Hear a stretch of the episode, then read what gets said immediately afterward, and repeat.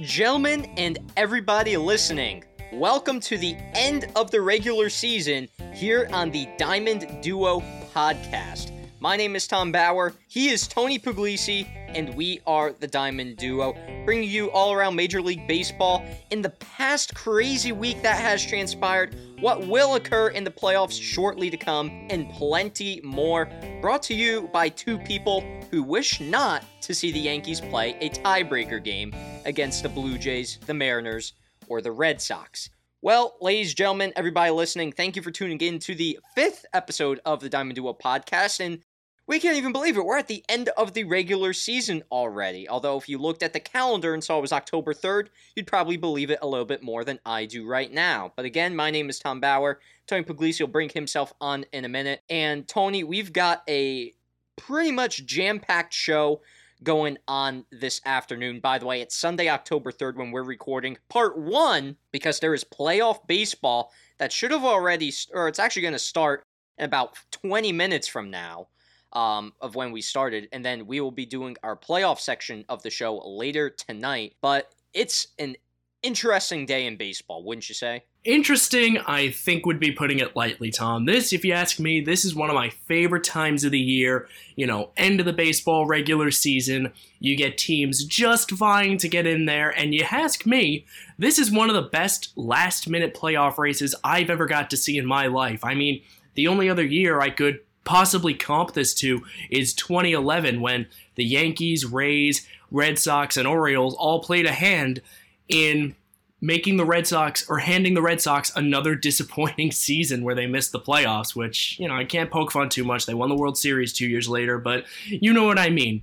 This is a fantastic playoff race that we're all damn lucky to get the chance to be able to watch and to celebrate the madness of the end of the regular season, like Tom said. We're going to be splitting this recording session into two little halves uh, so that we will be able to more accurately talk about the postseason. Obviously, we will cross that bridge when we get to it, uh, but we can't do that now because there's still games that need to be played. Most of them are starting this afternoon at 3. We sat down to record here at about 2:30 here on Sunday, October 3rd. Uh, but yeah, no, we got a jam packed show. We got a damn exciting show. We're going to look back at the last full month of the regular season that was and look forward to probably the most exciting month in Major League Baseball that lies before us. Absolutely. This postseason will be, of course, fun as usual. Probably going to bring a lot of disappointment to me and Tony as Yankee fans because they're teeter tottering. Oh, yeah on the playoffs right now. Again, we don't know if they're well. They will at least play a game 163,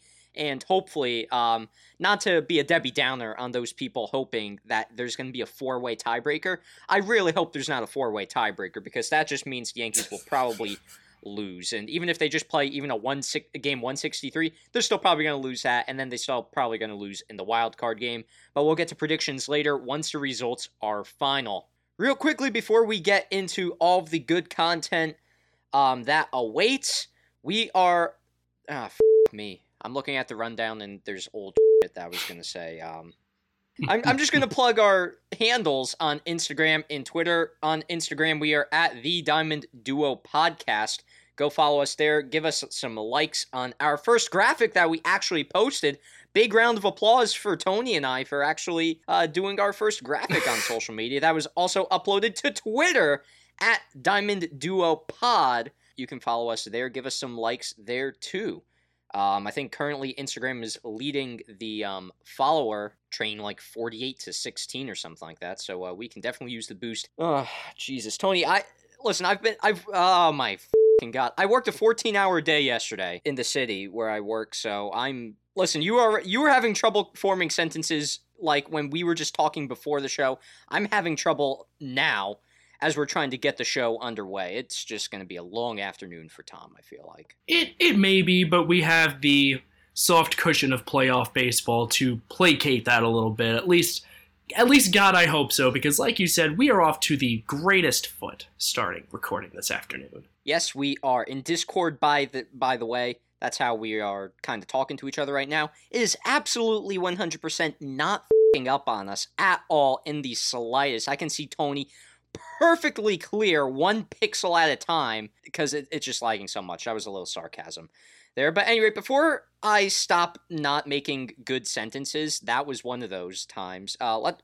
I'm hoping to get all the stupid juice, as Tony put it, out of the way before we get into our first segment, which is called Around the Horn. And we're going to jump into that right now. Again, 30 second focus on each team around the MLB, how they fared over the previous year, because it's the end of the regular season. That also means it'll be the last edition of Around the Horn for the time to come, because obviously there's not going to be 30 teams playing anymore. So we don't need to do Around the Horn that much. Um, order is randomized as usual, so stay tuned to hear your favorite team. Tony, let's go around the horn. One last time, let's go around the horn. And quite fitting it is, I believe. I don't know why I said that like Yoda, but I think it's quite fitting that we start with one of the teams stuck in the midst of this four man playoff race, and that being the Toronto Blue Jays. Now, like I said, they are caught in one of the greatest AL wildcard chases I've ever seen, and today will decide their fate, whether they go to the playoffs or not. We will get to that later. But on the whole, the Blue Jays, to say they had a great year, I think would be selling it short.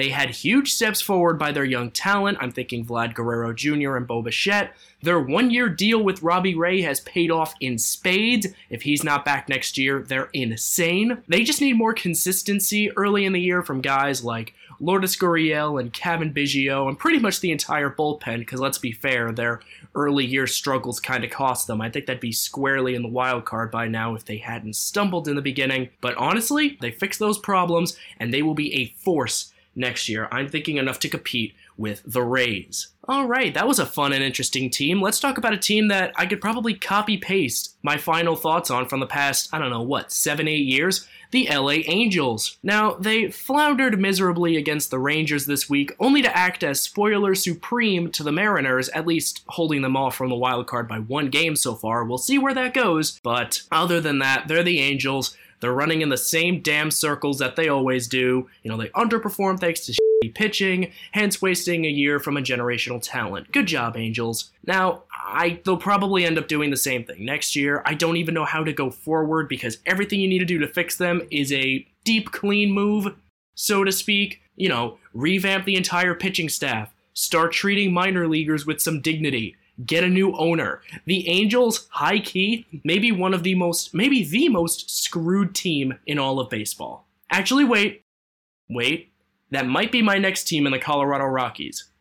Because yeah, they won some meaningless games this week against the Nationals and the D backs. Good for you. You almost finished with the same record as the Padres somehow, but other than that, you're still a poverty franchise who traded away their star player in a very backhanded way for literally nothing. They had good years by CJ Cron, and even though he was underwhelming, Trevor Story is still Trevor Story, who's definitely gone next year, by the way. They have some underrated pitching pieces, but y- you guys have no hope. I'm sorry, Rockies fans. You just pray guys like Zac Veen can elevate you someday because even if all the pieces click come next year, you're still going to have three or at least two and a half teams that are better than you in that division. And naming Bill Schmidt as the permanent GM is a good sign, but it's not, it's going to take a village to right the ship. MIA. That usually stands for missing in action. While good baseball has been missing in action in the other MIA, Miami all year long. However, they're not really. Oh, Jesus Christ. That was a voice crack and a half, and I didn't know what I was going to say for a second.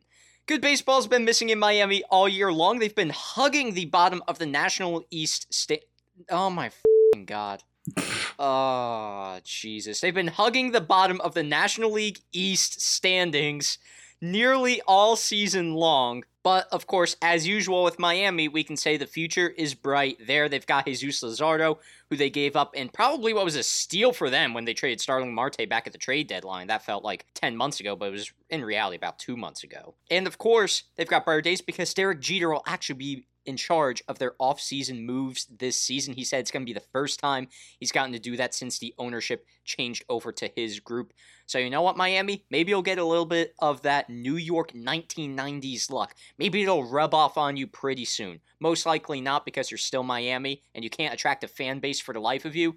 But you know what? I'll give all the credit to you. Hopefully, happy times ahead for Miami, and hopefully not happy times ahead of one of my least favorite teams in baseball, the Houston Astros. Of course, they will be making the postseason as they won the American League West a little bit later in the season than most people thought they would have won it because of steep, steep competition from the Oakland A's, who have since fallen off, and the Seattle Mariners. But Dusty Baker and company will be looking to do damage again in the postseason, like they have been doing in the past couple of postseasons in the past. So Houston is primed to play the Chicago White Sox in the ALDS.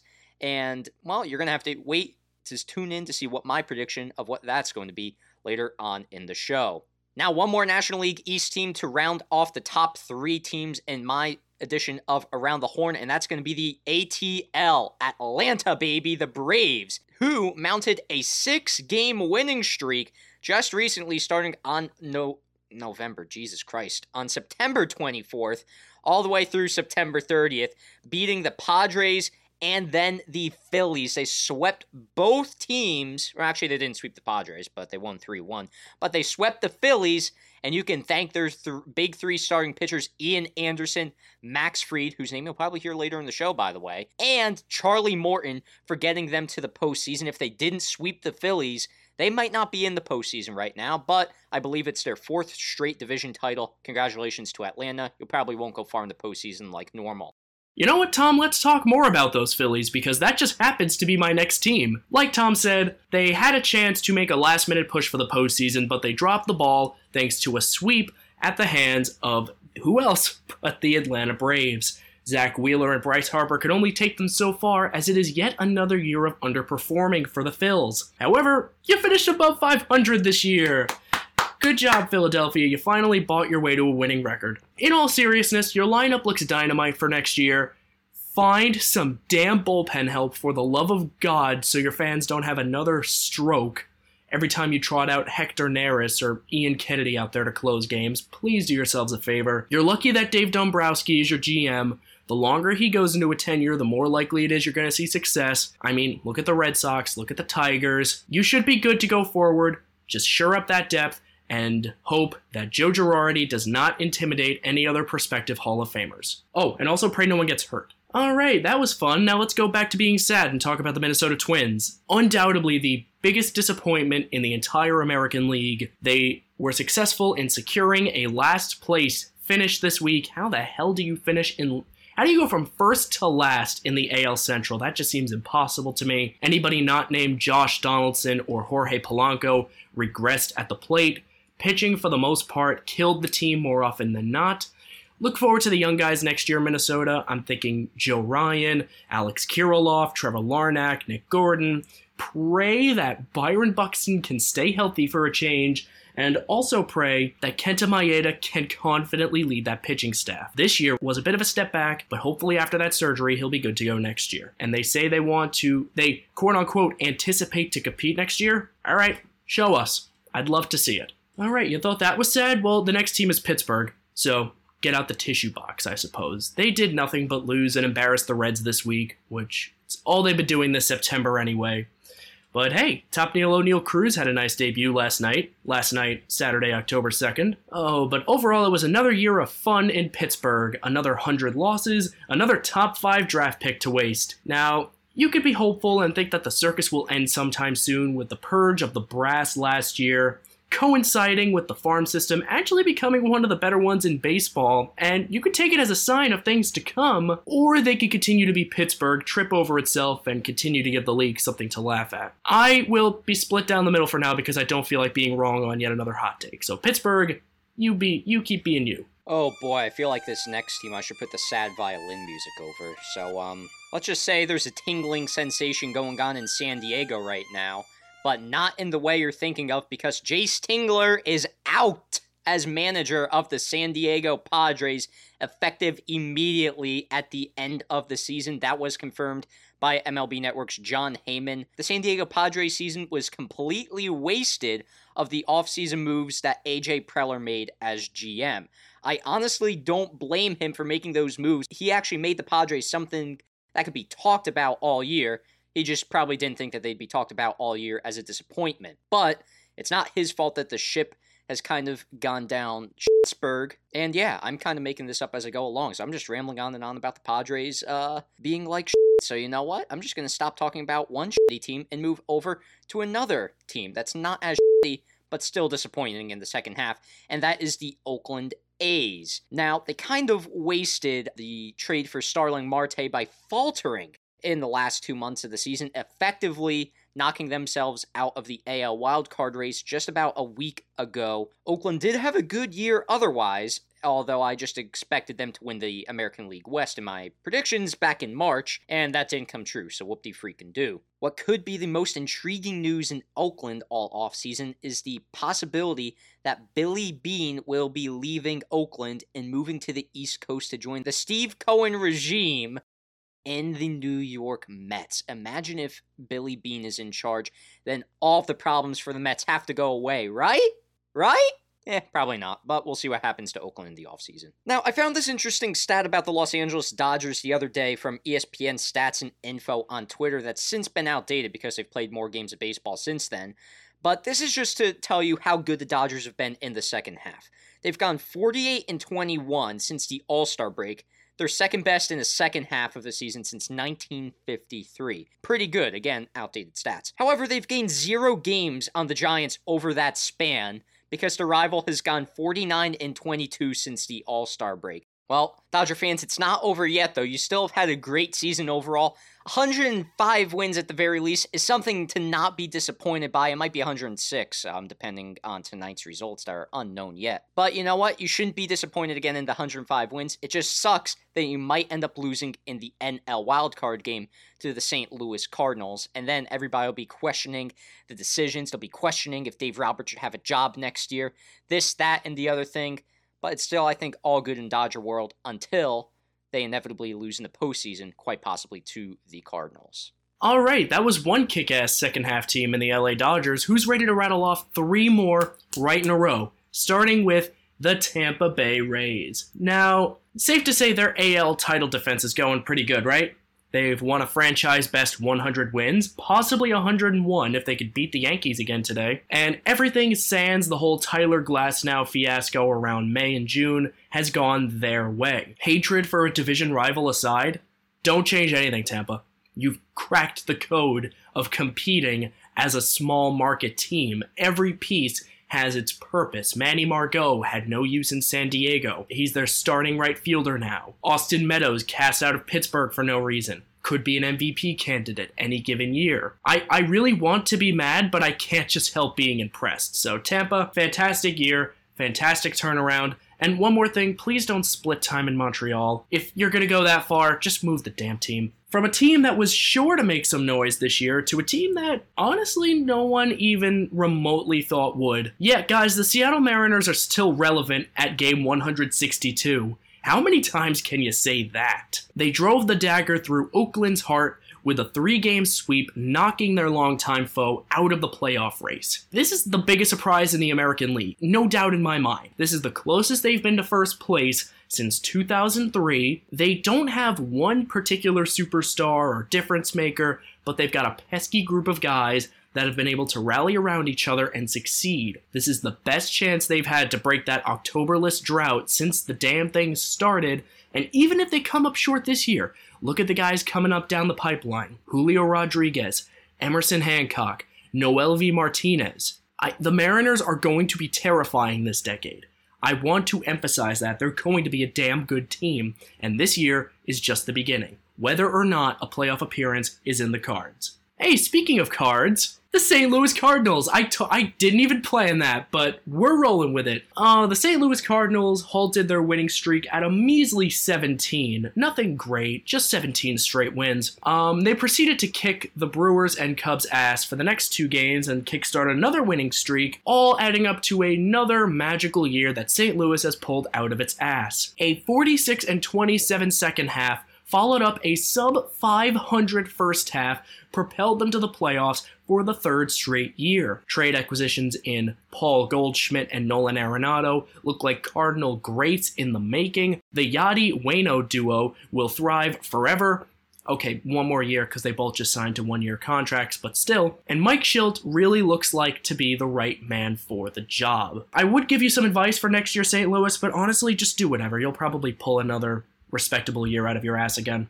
It's how it always goes. The Cincinnati Reds capped off a fantastic month of September by winning their last, and that's a deep drive into left field. And Nick Castellanos is gone, baby. He's literally hitting himself out of Great American Ballpark, and he'll be signing with another team, and that'll make it a 4 0 ball game. Quite literally, uh, Cincinnati fans, it's not been a good month of September for you guys. But you know what? It has been a great month of September for somebody that, again, we'll probably be talking about later in the show Eugenio Suarez. That's right. I have a crazy conspiracy theory that the reason he heated up in the month of September was so that way you couldn't blame him for their ultimate collapse in this past month.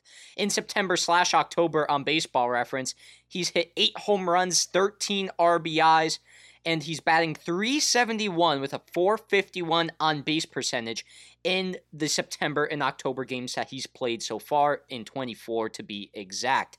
It's still not going to really help the fact that he has a zero a negative 0.6 WAR on the entire season, but hey, at least it's not Eugenio Suarez's fault that the Reds will ultimately be sitting out in yet another October. Well, I wish I could be talking good things about the New York Mets right now, but I really have nothing good to say about them. I mean, their season has kind of gone to shit after the All Star break. And I know we pulled up a great stat last week about they had the all time MLB record or franchise record or something like that of games most spent in first place in their division to ultimately finish with a losing record. So that's about the only thing that the Mets can really add to the record book this season. But hey, Met fans, they'll have an interesting offseason ahead of them. Again, Billy Beane could be coming to New York, but they're going to have to juggle whether or not to sign Javi Baez or Michael Conforto, possibly. You know what? at this point in March, I didn't really think I'd be saying many good things about the Detroit Tigers on October 3rd, but you know what? They've actually had a pretty good season. All things considered, they're currently third place in the American League Central and will most likely finish there. I haven't taken a look at the American League Central standings, so I really don't know if they could fall out of the third place position at this rate. But right now, at this time of the recording, AJ Hinch has led his squad to a 76 and 85 record. Very respectable for a team that was probably many thought could possibly lose 100 games this season. But no, no, no. You had surprise people like Akil Baddoo rising up the ranks in April, cooling off a little bit down the stretch, but he's still one of the most exciting players on the Detroit Tigers roster. Miguel Cabrera continues to etch his name in history every single day that he plays, so that's something great to see. Jonathan Schoop had a great year for you, Detroit. Casey Mize even was pitching pretty well this year, even though they limited his innings down the stretch. But any rate, it was a good season, all things considered, Detroit. And you know what? Maybe you'll get Carlos Correa in the offseason. Wouldn't that be a good move to vault your franchise to possibly in the AL wild card race? One person won't do it alone, it'll have to be a team effort. But the Tigers, they're certainly a team on the rise. From one AL Central team that is worthy of praise for this year, yet another has to be worthy of scolding. Kansas City, what the hell happened this year? No one was expecting you to win the division or run away with a amazing record that no one expected, but am I wrong in saying that this year should have been a much greater step forward? You look at some of their additions like Carlos Santana and Andrew Benintendi to complement the existing good hitters like Whit Merrifield and Adalberto Mondesi. You look at the young pitchers that were supposed to develop like Brad Keller, Brady Singer, and Chris Bubic, it has not spelled anything for yet another disappointing season for the Royals in a year that I think at least they could have done a lot more.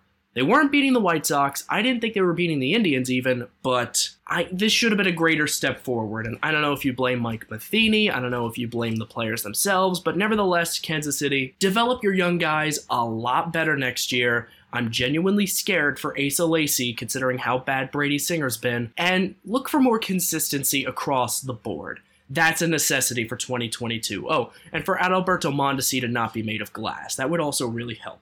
Oh, start spreading the news. Because someone on the Diamond Duo podcast is going to say something good about the Yankees for a change. While definitely a disappointing season in terms they underperformed their expectations, this team still won 90 games. I mean, look at Gerrit Cole.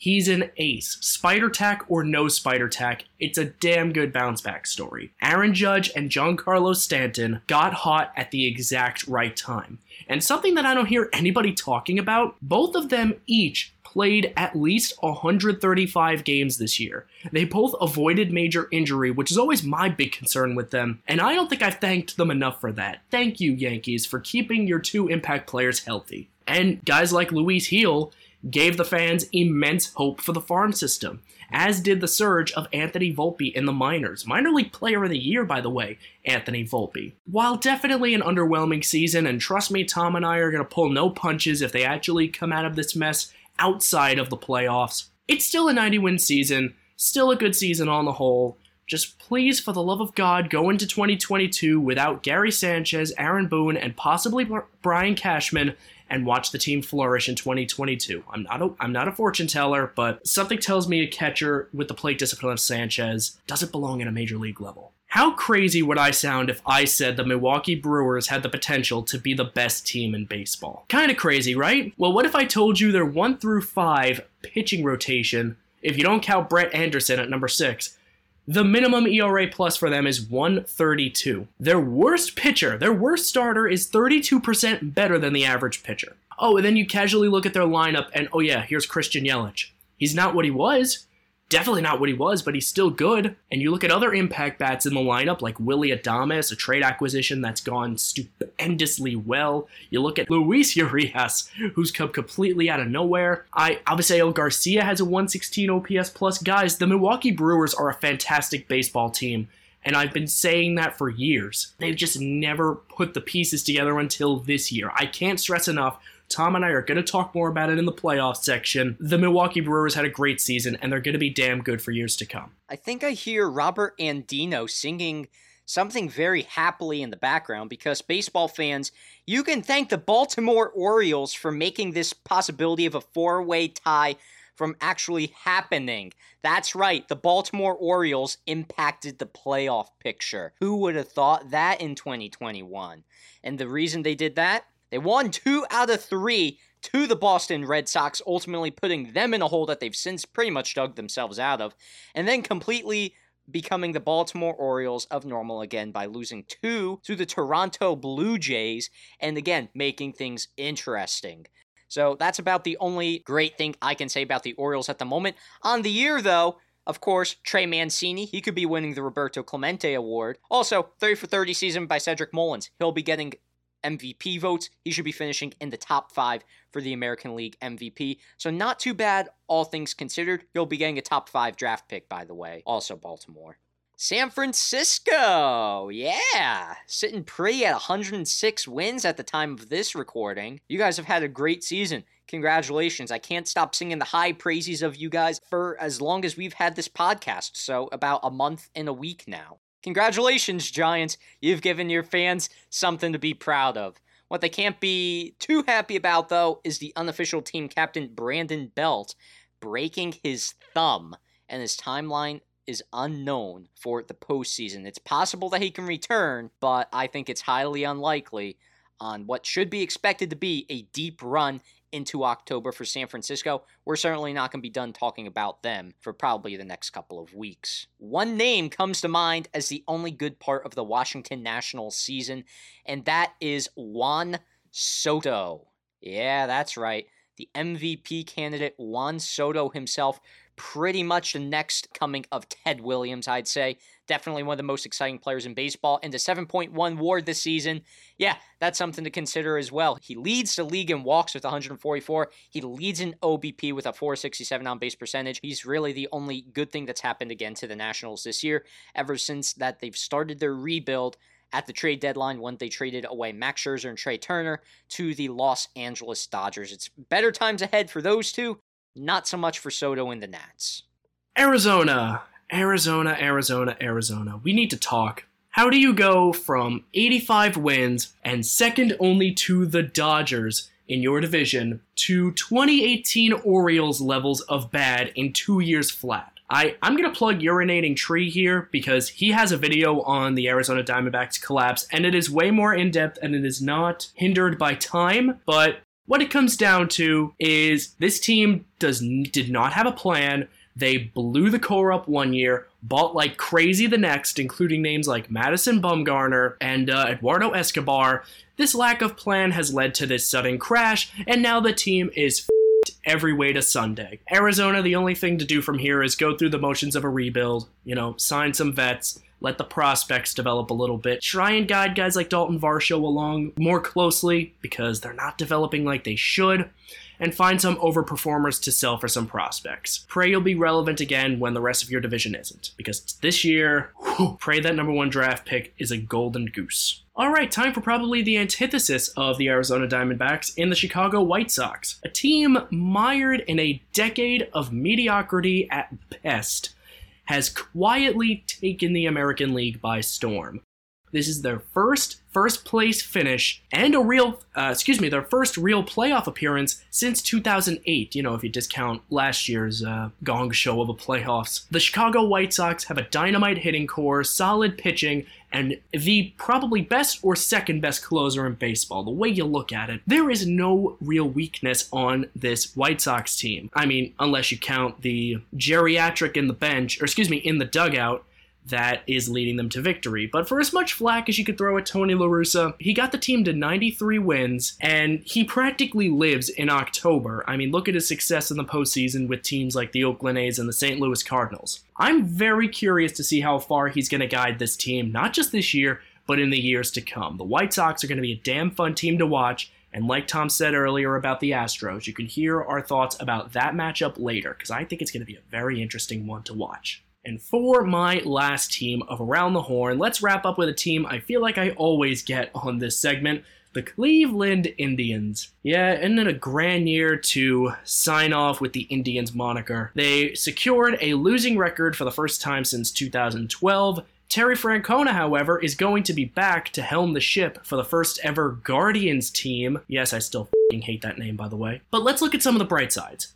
Cleveland has a pitching system that could teach an igneous rock how to throw a baseball well. And they do have some hitting cornerstones in that lineup right now. Cough, cough. Jose Ramirez has, is three stolen bases away from a 30 30 season. And you also have four top 100 prospects waiting in the wings, three of them being hitters. Look, Cleveland, I joke about you. I make all of the 3 to 1 jokes, but you're not as screwed as you probably think. Just run with the rotation you have. You still have Shane Bieber, Aaron Civale, Cal Quantrill, the likes. Get some more hitters. Try and get Jose Ramirez to stay. Don't trade him, and you might actually be able to nip at the White Sox heels. Not now, maybe in a bit. I'll be positive to you once Cleveland because it's going to be sad to see the Cleveland Indians go. The Texas Rangers. It's the Texas Rangers. What do you really want me to say about them? Other than the fact that they have a 60 and 101 record, that will probably be a 60 and 102 record by the time this episode goes up. It hasn't been a great year. Yeah, that 60 win season. Yeah, not good, Texas. You're in the rebuild mode, so obviously things should be looking up, but you're going to have to tell Willie Calhoun that he has to play more than 75 games a year. He was your top prospect not too long ago, and he hasn't really panned out super well at the major league level yet. Somebody that has panned out well for you this year is Adolis Garcia, batting with 31 home runs, 90 ribbies. He has 16 stolen bases to his name, although he's got 244 batting average with a 288 uh, on base percentage, with a Joey Gallo like 194 strikeouts. Yikes. He'll have to work on those numbers in the offseason. But besides Garcia, eh, things haven't really gone Texas's way this season. So Chris Woodward Jon Daniels and company can fix things in the offseason. Probably not. It's a rebuild that'll probably last a couple more years. Yeah, we are shipping off to Boston for the next team to talk about the Red Sox. And you know what? I hate to admit it because I really don't like Alex Cora. I do think he is a great manager. Yeah, I don't like Alex Cora as a person, and I really don't like the Red Sox either. And so it just makes sense that they actually have had a really good season. After a 24 and 36 2020 season, Boston has rebounded from the likes of Ron Roenicke to back to Alex Cora, rehiring him after being pretty much fired for one year for Boston his time in the cheating scandal, and they will either end the season with 91 or 92 wins. And if they win on the final day of baseball's regular season, they will at least have a home game in the AL wildcard game. Their fate there will be decided not too long after. Um, yeah, great seasons all around for I'll give Hunter Renfroe some credit. He damn near has 100 RBIs. JD Martinez, probably a little bit of a regression, but honestly not that much. He still had a good year. Rafael Devers, definitely the shining splendor of this team. 36 home runs, 109 ribbies, 275 bang average, 349 on base percentage. Pitching could have been better. Uh, but you do have Chris Sale back, so that is something good for the postseason, and he's got good history in the postseason. So you know what, Boston? You might be having a very good postseason. I really hope not, but we'll talk about that later. 29 down, one to go, and it is the Chicago Cubs. And I think one person, I believe on Twitter, summed it up the best of how their year went. Anthony Rizzo, Kris Bryant, and Javier Baez all homered on the same exact day, but not in a Cubs uniform. Their first games with their new teams, they all hit a home run to symbolize that end of their era in Chicago is over. But you know what? Maybe it was a graceful ending to the Chicago Cubs team that everybody thought would win more than one World Series after 2016. But you know what? We already said it before, and I'll say it again. It's been a success for this run in Chicago. You broke the Billy Goat curse. That's all you can really ask for out of this franchise. There's a fly in my face now. And yeah, brighter times are ahead for you guys. You've got Patrick Wisdom, Rafael Ortega, Frank Schwindel. We called him Jesus Christ a couple of times in previous episodes. So you guys will at least have those three and Kyle Hendricks at the helm next season as you look to rebound. Hopefully, a quick one for Chicago Cubs fans.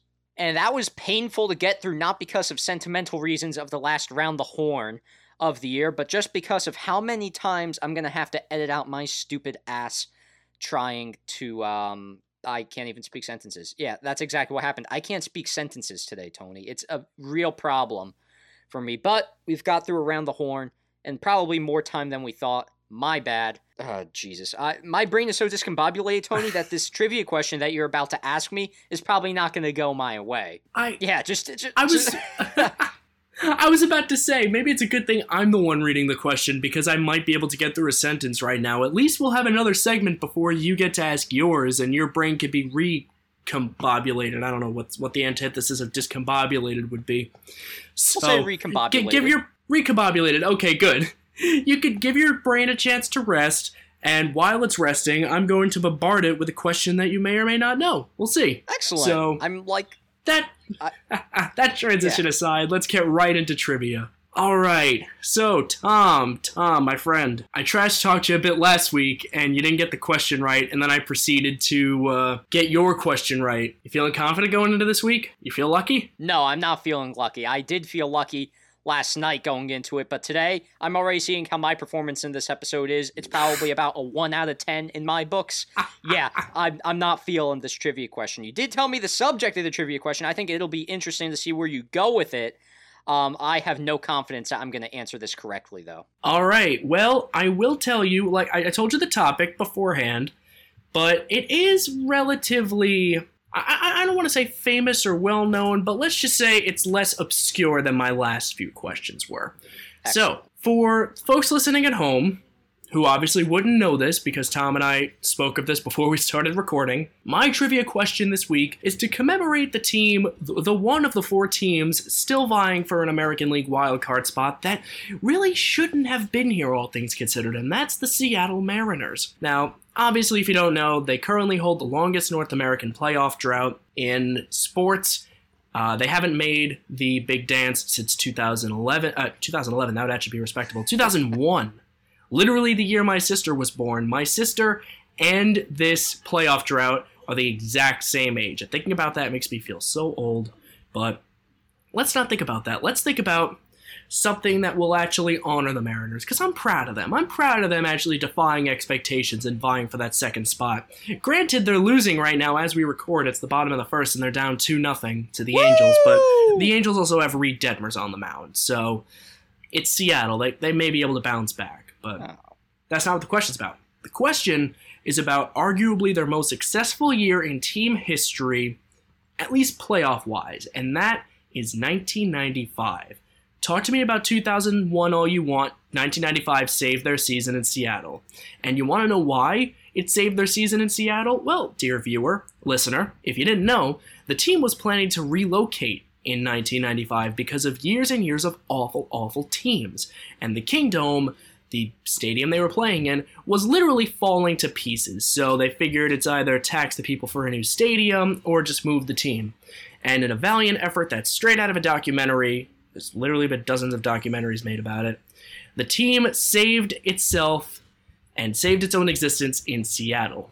Now, the hit, this is the last part of the history lesson, then I'll actually ask you the question, Tom. The hit that saved Seattle is most often credited to Mr. Edgar Martinez, who, in Game 5 of the first ever ALDS, smacked a double down the left field line, driving in two runners that A, vanquished the Yankees in the ALDS, and B, propelled the Mariners to the American League Championship Series for the first time ever. It is one of the greatest hits in baseball history, and it's very renowned for its significance in saving baseball in Seattle. Now, my question to you, Tom, in commemoration of the Mariners possibly making the postseason again this year, who were those two runners that scored off oh. Edgar Martinez's double that saved baseball in Seattle? Oh, you.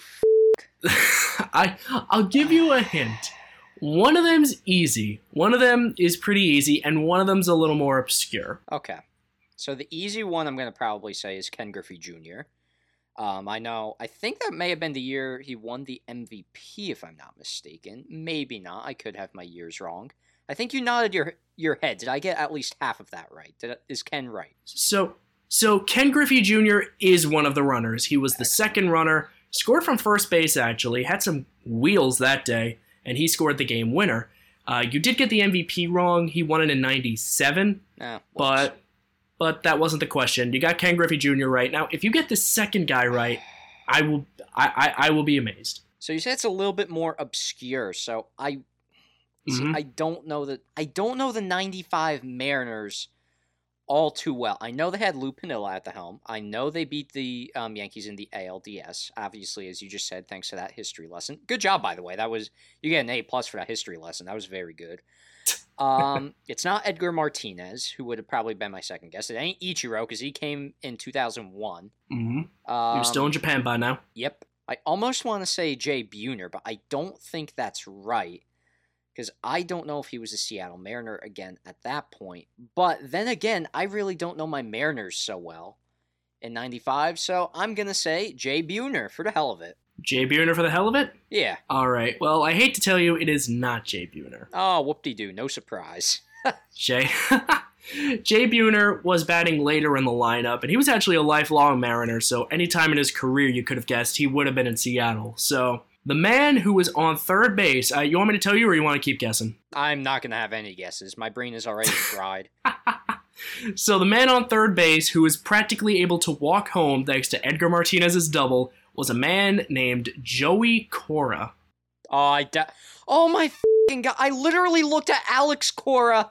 Uh, I have his baseball reference pulled up, and Joey Cora is his brother. What the? F- Yeah. are you kidding? I didn't know who Joey Cora was. I should have clicked on that, and then I would have seen that, and maybe I would have gotten it. Oh, for fuck's sake! I'm not if lying you- either. This is literally pulled up on my baseball reference right now. Oh my god. If you guessed Joey Cora because of that, I would have driven down to New Jersey to give you a high five after that one, because that would have been the most perfect case of perfect time, perfect place. But no, it is it is the brother of famous nice guy and totally not a cheater and totally Tom's favorite person, Alex Cora. Joey Cora, 11 years in the majors, mostly a fielding and speed type player, stole 117 bases in his career versus only 30 home runs, and he was able to score the game tying run that game. And actually, funny thing about that game, he was also able to add a bunch more win probability by smacking a very rare homer off of Yankees pitcher and current color commentator David Cone. So, people credit Edgar Martinez with saving Seattle. Uh, Joey Cora, I think, is right behind him with that game five. Obviously, he didn't have the illustrious career that Edgar did, but you want to talk about in a vacuum who helped win game five? The brother of every Yankee fan's favorite manager is probably towards the upper echelon of that list. Oh, God. So, Tom, I will give you credit for getting Ken Griffey Jr. Well, oh, that that one, will. That one was a cakewalk. I felt like though. If I'm thinking of 1990 Seattle Mariners, that probably him and Randy Johnson would have been the two players that would have come to mind. So once you said it was a walk in the park for the first one, I definitely knew that was going to be Ken Griffey Jr.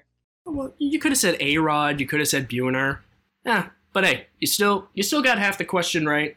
Very nice job. Maybe next week we'll get the whole question right, but I did plenty of smack talking next uh, last week. yeah, I, I, did say I would raise the difficult the degree of difficulty up for you, and I think I've done that because you're gonna have a three part trivia question. You're gonna have to give me three oh. answers, and they all have to be right for you to get full credit. I'm not giving this half credit bullshit that I've given in the past. You're gonna have to get the full question right. All right, I'm excited. Can't cannot wait to prove you wrong. Excellent, excellent, excellent. Well, you know what? That was Trivia 1. And now we're going to move into a segment that we almost did for the pilot episode of the Diamond Duo podcast, um, but we ultimately saved ourselves from doing it. Yeah, we didn't do a Team of the Month segment in that pilot episode in which me and Tony would have assembled a squad of players that have performed at the top of their respective positions during the month of August at the time. Now we're talking about the people who performed above expectations and beyond better than some other players in the big leagues have during the month of September. Now, here's how this is going to work. So, we're going to be doing a snake draft. So that way, whoever is player, yeah, whatever, whoever is player one, it'll go like one, two, two, one, one, two, like kind of in like you'll get a pick and then you'll get to pick again, just to make it fair for the other person. We're gonna pick one player at um at a time. Um, we're not gonna go position by position and do it because that would be unfair. We're gonna pick. We're just gonna draft a team of. Nah, Jesus, I can't form sentences again. We're gonna pick one starting pitcher one relief pitcher, one designated hitter, and then we're going to fill out one player at each of the other positions around the baseball diamond. And yeah, we're going to see how this goes. We're going to see who can draft the better team of the month in September. And then we want to hear from you, the audience. On our Instagram or Twitter pages when we ultimately upload these graphics. Yes, we're actually going to upload graphics for once. Hallelujah. It'll be the second time we ever did that. We want to hear from you guys to hear who you think had the better team of the month based on the numbers and maybe your favorite players alone. Any rate, Tony, we got to determine who's going to go first, and you had an idea of how we were going to do this, and I think it's a pretty classic idea. So, yeah, I don't think we need a big, elaborate system when it comes to who's going first in this little draft of ours, so let's just do it the old fashioned way. Tom, call heads or tails. Now, what would analytics tell me of which one wins more of the time? I guess it's really 50 50. Um, yeah, analytics. I don't. I don't care what they are. I'm gonna pick yeah, heads. Check. Are, you sure? Check, check Baseball Savant. Maybe tails has some innate advantages yeah, that hang, we don't hang know. On, hang on. Let me put in heads or tails on Baseball Reference real quickly. Heads or tails. So you called heads, yes? Yeah, I called heads. Yeah, I got zero results by that on Baseball Reference. By the way, no surprise. I called heads. Let's see it. Oh, big sad. All right. So Tom called heads. I in turn have tails. Hey Siri, flip a coin. Tails. And it's tails. It is tails. I'm showing it to Tom now just to prove that I'm not lying. I'm okay, not just fine. a dirty liar. Yeah, he didn't lie. He actually got tails from Siri. We're too lazy to flip an actual coin on this podcast because we make zero money off this podcast, so we don't have coins to do this anyway. Yeah, sponsor us and send us coins so we could flip them. Hopefully, bitcoins because that's in the market today. Wouldn't that be nice? Hey Siri, flip a bitcoin. It'll be like, okay, Tony's searching for the Robinhood app right now. Robinhood, by the way, for that whole fucking scandal. But um, anyway, we're not searching a... GameStop. yeah, search GameStop. Shirts Search uh, ah, ah. search AMC. Oy vey. Beautiful, beautiful. So, all right. With me, with the number one overall pick, which by the way, kind of ironic that I said let's do this the old-fashioned way, and then I asked my talking phone to flip a coin. But that's neither here nor there. I have the first pick. Listen, Tom will pick right what? Listen, that's the old fa- that's gonna be the old fashioned way for this upcoming generation. They might not have coins in like 50 years from now. Like those kids are probably asking Siri to flip a coin for them anyway instead of reaching for one the imaginary one in the pocket that they got. So we're we're just we're just um uh like one of the if you ever seen the meme of like what it do my fellow kids or something like that where you've got the old guy like talking to a bunch of teenagers i feel like we're that right now. I way to make me feel even older than i already feel tom talking about how old the mariners playoff drought is. I can see my gray hairs in this discord chat. It's beautiful. It's okay. I'll it's be going, beautiful. it's okay. I'll be going bald in like 10 years anyway so it's okay. So Nevertheless, I have the first overall pick. Tom will go right after me, and then Tom will go for round two immediately after, followed by me, and then I'll go again. Like Tom said, it's a snake draft. You'll get the idea. That being said, Tom, shall we kick this off? let's do it. And I really, I have a very sneaky suspicion of who you're going to take number one, and I really hope you're not going to take this guy that I'm thinking of, because I'm going to take him number one. you know exactly who I'm looking at. I be honest, you know who I'm looking at right now. So, that being said, I have my little notes sheet in front of me to write down who we all picked, so we can construct those graphics for you lovely people later. With the first selection of the September Teams of the Month draft, Tony Puglisi selects Tyler Wade. No, I'm kidding. no, you said it became official. You got Tyler Wade. No, we're not going to do it like that. Just, just say his name already. My first pick is Juan Soto. Juan Soto. Um, you, you think the guy I plan to make my closer, just one player for my closer last week. You think he's doing all right? Yeah. You want to know how good he's doing? Yeah. How about a 404, 565, 691 slash line for the month of September? Yeah, that's good for a 1256 OPS. And you want to know what's even better than that? You want to know what's even better, people, than seven home runs and 23 runs batted in? How about a walks to strikeout ratio of 35 to 9? This man walked 35 times this month and struck out nine times. When people say he's the next coming of Ted Williams, they're not exaggerating. They're really not. And while we're at it, can we please squash the Juan Soto as a bad defender trope, mantra, assumption? Because please. look at this man's baseball savant page. He's 89th. He's in the 89th percentile of outs above average since moving to right field. He is not a bad fielder. I there's another guy on this list who I argue is a worse fielder than people give him credit for. Tom's probably picking him with the next one of his two next picks. But I mean if he doesn't, I'll take it. That means I get to get him. But I Juan Soto, to say Juan Soto has been good this year would be an understatement because I truly think he's having just yet another mark in his let's just say he's taking another step in taking the mantle of best player in baseball. And I don't mean that with a hint of hesitation. I don't throw all your Tatises or Acuñas or whoever you want at me. Juan Soto's the next best player in baseball. Once Mike Trout starts declining, it's going to be Soto, and this month is just a microcosm of what this kid can do. See, you know and what? Tom think... doesn't get to have him on his team. Yeah, yeah. you again for that, by the way. Um, yeah, you've said all the good things about Juan Soto. Will he actually be the best player in baseball? I mean, it depends how much you really take into consideration. I mean, you, I mean, you just actually squashed a beef with the defense. If he's in the 89th percentile of something or rather that I wasn't paying attention with, because I was scrambling to find who my I'm going to take with my first overall pick in this draft.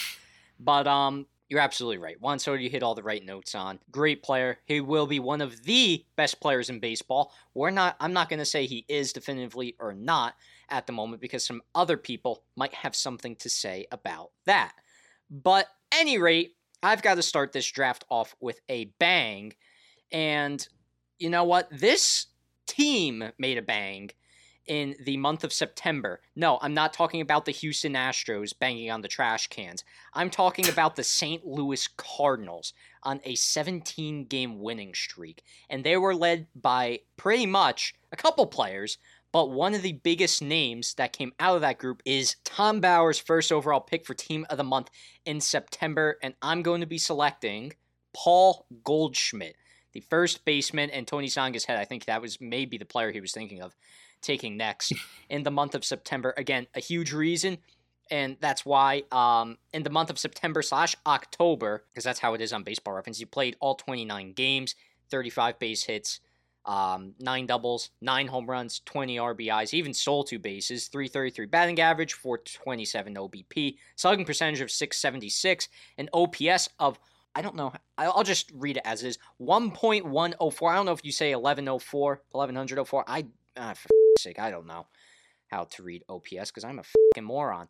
But yeah, Paul Goldschmidt, one of the best players over the month of September. Really, really good. Um, no surprise that I, I, I think in my mind this is not a surprise of who I was picking here. I had a couple of options of who I was going to pick that had a higher batting average and maybe a different OPS. I don't know, but I'm going with Paul Goldschmidt. I, like I said around the horn, he's becoming a St. Louis fan favorite. He is practically going back to his MVP type form in Arizona, like he was in Arizona. Wouldn't be surprised if he got some votes this year. And you hit all the stats on the head, despite not knowing how to read OPS. But that's that, that's okay, man.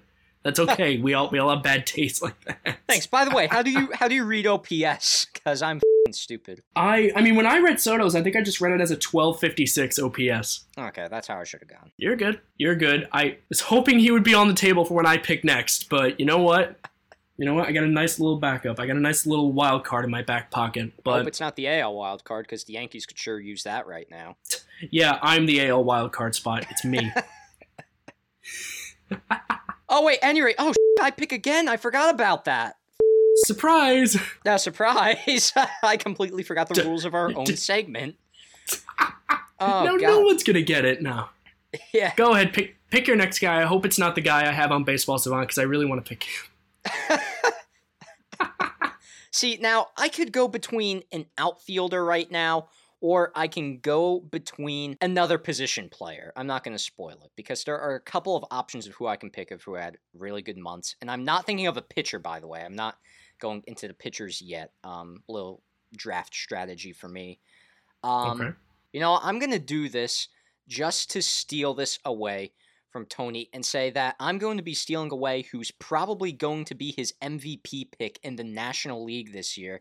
And I am going to be selecting with the second overall. Oh, he's got the smile on his face. I think he was going to say him. It's Bryce I, Harper. What are, what are you talking about? Juan Soto's already off. Juan Soto's already on my team. That's my MVP vote. you had the most dirt, like devilish, like I'm gonna kill you smile on his face as I was announcing this over Discord. I was so hoping you go for another position. I was tempted to, but I knew that I couldn't give you that tandem of the NL East's like two best outfielders over the month of September. At any rate, Harper, he's certainly not the reason why Philly is out of the playoffs right now. He had a great month of September and slash October because that's how it works on baseball reference. Uh, I'll go through his stat line again 9 home runs, 21 ribbies, 316, 452, 684 in B in batting average OBP. And so looking at that OPS, I'm going to say it right this time 1135 OPS. I think I said that correctly. I really hope I did. Oh, if you want an OPS plus, that's 203 whatever that means. That's his OPS plus. Definitely a great month of September for Bryce Harper. Definitely. Oh, f- the fly is back in my face. God damn it! It's like a little gnat. He just, he that, just wants a shout out, and he's gotten two of them now. Yeah, I'm gonna have to. I'm gonna have to put the fucking Nat as my manager. Um, he can maybe do a better job than Aaron Boone does at managing a bullpen. Um, but yeah, Bryce Harper, great year, great month of September. He probably will be the National League MVP, but we'll probably be saving that discussion for another date. And he's also my first outfielder on my September team of the month. Yay! Bryce Harper's off the board. Okay, well, you know what? As someone who just drafted a fantasy hockey team yesterday, the strategy always is have a plan B, a plan C, a plan D and plan E because plan A is almost never going to work out, as evident by what just happened. So, that being said, I have two picks. There's a couple different ways I can go about this, but the one guy, the one guy who I've been looking at for a little bit, and the one guy I can't see myself building my team without is actually a fellow who helped guide my fantasy baseball team to a championship W, shameless plug. And that, my friends, is Dodgers shortstop. Damn it! Corey Corey Seager. Ah, oh, who's gonna be my next pick? Oh, I was so hoping. Like I, I, I'm, I'm pissed you took Harper, but at least I have this backup plan. And Corey Seager, the man himself, who, by the way, in case you didn't know, the Dodgers are a good baseball team. You want to know how much better Corey Seager has made them? Try someone who has an 1153 OPS over the month of September. That's combined with a 366 455 and 699 slash line. And this is from a guy, mind you, that missed a bunch of the first half of the year uh, due to a broken hand, I believe. I believe he was hit by a pitch and he broke his hand. But he was out a good chunk of the year, and now he's back in better than ever. He has a pretty respectable uh, walk to strikeout ratio at 16 to 10. Not quite Juan Soto levels of insane, but you're walking more than you're striking out you're doing something right. You're doing something very, very right. And isn't this pretty prototypical of Corey Seager. He always starts out the year good, but ends the year looking like the best player in baseball. I mean, you want more evidence other than this year? Look at last year. Look at the fact that he won World Series MVP for the Dodgers in the marathon run that was the 2020 postseason. And now he's just up to his regular old back half of the season schemes again. And it's because of this performance that Corey Seager is probably getting himself paid in the offseason. By the Dodgers or by whomever, uh, whomever. We'll cross that bridge when we get to it. Like Tom said, we'll probably have a discussion about that later on as well. But Corey Seager is my second pick in this draft. Yeah, mucho dinero coming Corey Seager's way. Um, probably, well, a lot of people say the Yankees will sign him, but I have other various thoughts that would disagree with said statement. But yeah, mu- much money would be coming his way. That's why I said mucho dinero. Spanish lesson, by the way. So, very good pick for your number two on this team. Now, I know who I'm already going to pick next, and I'm really hoping you don't say this guy, because if so, then I'm going to have to Oh. reverse my game plan. You know what? Now it's now I now's one of the times I wish I could read minds. I wish I could read minds and take Well, Tom's pick from him listen, because Do you have a crystal ball right in front of you? You could like rub it and be like, hmm, what's Tom going to do? I mean, you have that Red Bull machine behind you, so I mean, you can maybe rub the glass I- of that. you know, I have a Red Bull fridge. If anything, I can ask if that has any magical powers. I, I should probably plug it in though. It's, o- it's only it's only unplugged so it doesn't make noise during the broadcast. I don't just have an unplugged fridge in my basement, people. No, go to option B. Just ask Siri what Tom is going to do next. yeah, the old-fashioned way. Let's do it like that. yeah, there you go. So, nevertheless, I there's someone who I really want. There's someone who I'm looking at right now. I'm looking at his name just square right now, and I know I want him. But at the same time, there's a position that I know is going to be somewhat scarce. And by that, there's only one guy who's been listed by MLB.com in this position. There's only one guy who's been listed on like teams of the month, uh, just from the research that Tom and I have done. And to be fair, this gentleman, this individual has had a very, very, very fruitful month of September. He would not be a bad choice in the slightest. It's just a matter of do I want him as my game plan right now? See, I'll give you a hint. I don't think we're thinking of the same person then, which is good. But I was considering that. I'm considering a position to take after my next selection. Um, I'm very interested to hear if that's going to be the same position or not, but I really am not sure. So that's just my hint of my draft strategy right now. Okay, we're probably not thinking of the same guy, and I'm probably reaching for this guy, all things considered, but I want this I want this position filled. And that's why I'm taking Giancarlo Stanton to be Oh, my DH. I forgot about the DH. Yeah, MLB.com only has Stanton listed as like the DH of the month, obviously because the National League doesn't have a DH, and I didn't feel like combing to find, you know, who's the second best DH in the uh, DH in the American League. Uh, but in all actuality, I didn't just pick Stanton because of position eligibility. Um, he's high been fantastic this month, and all Yankees Yankees fan bias aside, a 286 average, a 324 on base, and a monster 622 slugging to go along with that. That's a that's a huge jump by the way from on base percentage. Good for a 946 OPS. He's hit 10 home runs with 25 runs driven in so far this month. And if you've been able to watch Stanton over the past month, like like Tom and I have, we're both Yankees fans, we've watched this. Stanton has come up so much more clutch than he has been in months past. It honestly, like, correct me if I'm wrong, Tom, but it feels like we're watching Stanton from a few years ago. We're watching, you know, 2018 Stanton when he drove in 100 runs. We're watching 2017 Stanton when he won the MVP, though he's not quite that good this month, obviously. You, you know, I was about to make that reference that I feel like he was playing at that MVP type level this month, uh, except he's not in the outfield as much because the Yankees don't know why. They don't have a reason as to why they don't want to put him out in the outfield, other than that they want to give Brett Gardner some ABs. But I was going to say, I was going to make that comparison to the MVP type level because honestly, he's been one of the Yankees team MVPs over the month of September. Him and Aaron Judge. Again, we get to see what they're what they're capable of when they're at full strength, which we haven't been able to say in two years. So good to see that we actually get to witness that. Absolutely. Absolutely. And for those reasons, uh, the health also really helps too. Him playing more than 20 games a year is certainly a plus. But that is why I am taking Giancarlo Stanton with my third overall pick, and he will fill the DH role. Excellent, excellent, excellent. So now I, once you told me about the scarcity of the position, I I don't know why I didn't think of DH, considering that there's only 15 DHs in baseball compared to like I don't know 30 of another position in baseball that I will get to pretty soon. But you know what? The next player I'm gonna take is somebody who I don't think neither of us expected to have as good of a year as he's had. I mean, this is a guy who had a very dismal. Uh, do I have it pulled up on Baseball Reference? No, I don't. But he has 6.3 WAR this year, which makes up 8.6 of his total WAR in his career. I think Tony knows who I'm about to take because I think he probably had him God. up. It Damn is it. You- radar too. Do, do- Um, do you remember? You remember when I said, "Huh, I want to take this guy, but because of the scarcity of this position, I'll take Stanton." I know exactly who you're picking, and it's that fing person. I mean, you might as well say his name for me. It's it's Marcus Semien, isn't it? No, it's not Marcus Semien. What? I'm not taking Marcus Semien right now. That's a good guess. I'm going to be taking another Cardinal that has been one of the reasons why they're as good as they are this year Tyler O'Neill. That's right. I'm going back to back Oh. outfielders over this draft, and I'm just going to put him in my outfield real quickly on my uh, little graphic, uh, so that way I don't forget. All right. I, taken I incorrectly I incorrectly guessed Marcus Semien's uh, war total. C- come at me, stat nerds. I'm, I'm sorry. I've, No, I I've sinned.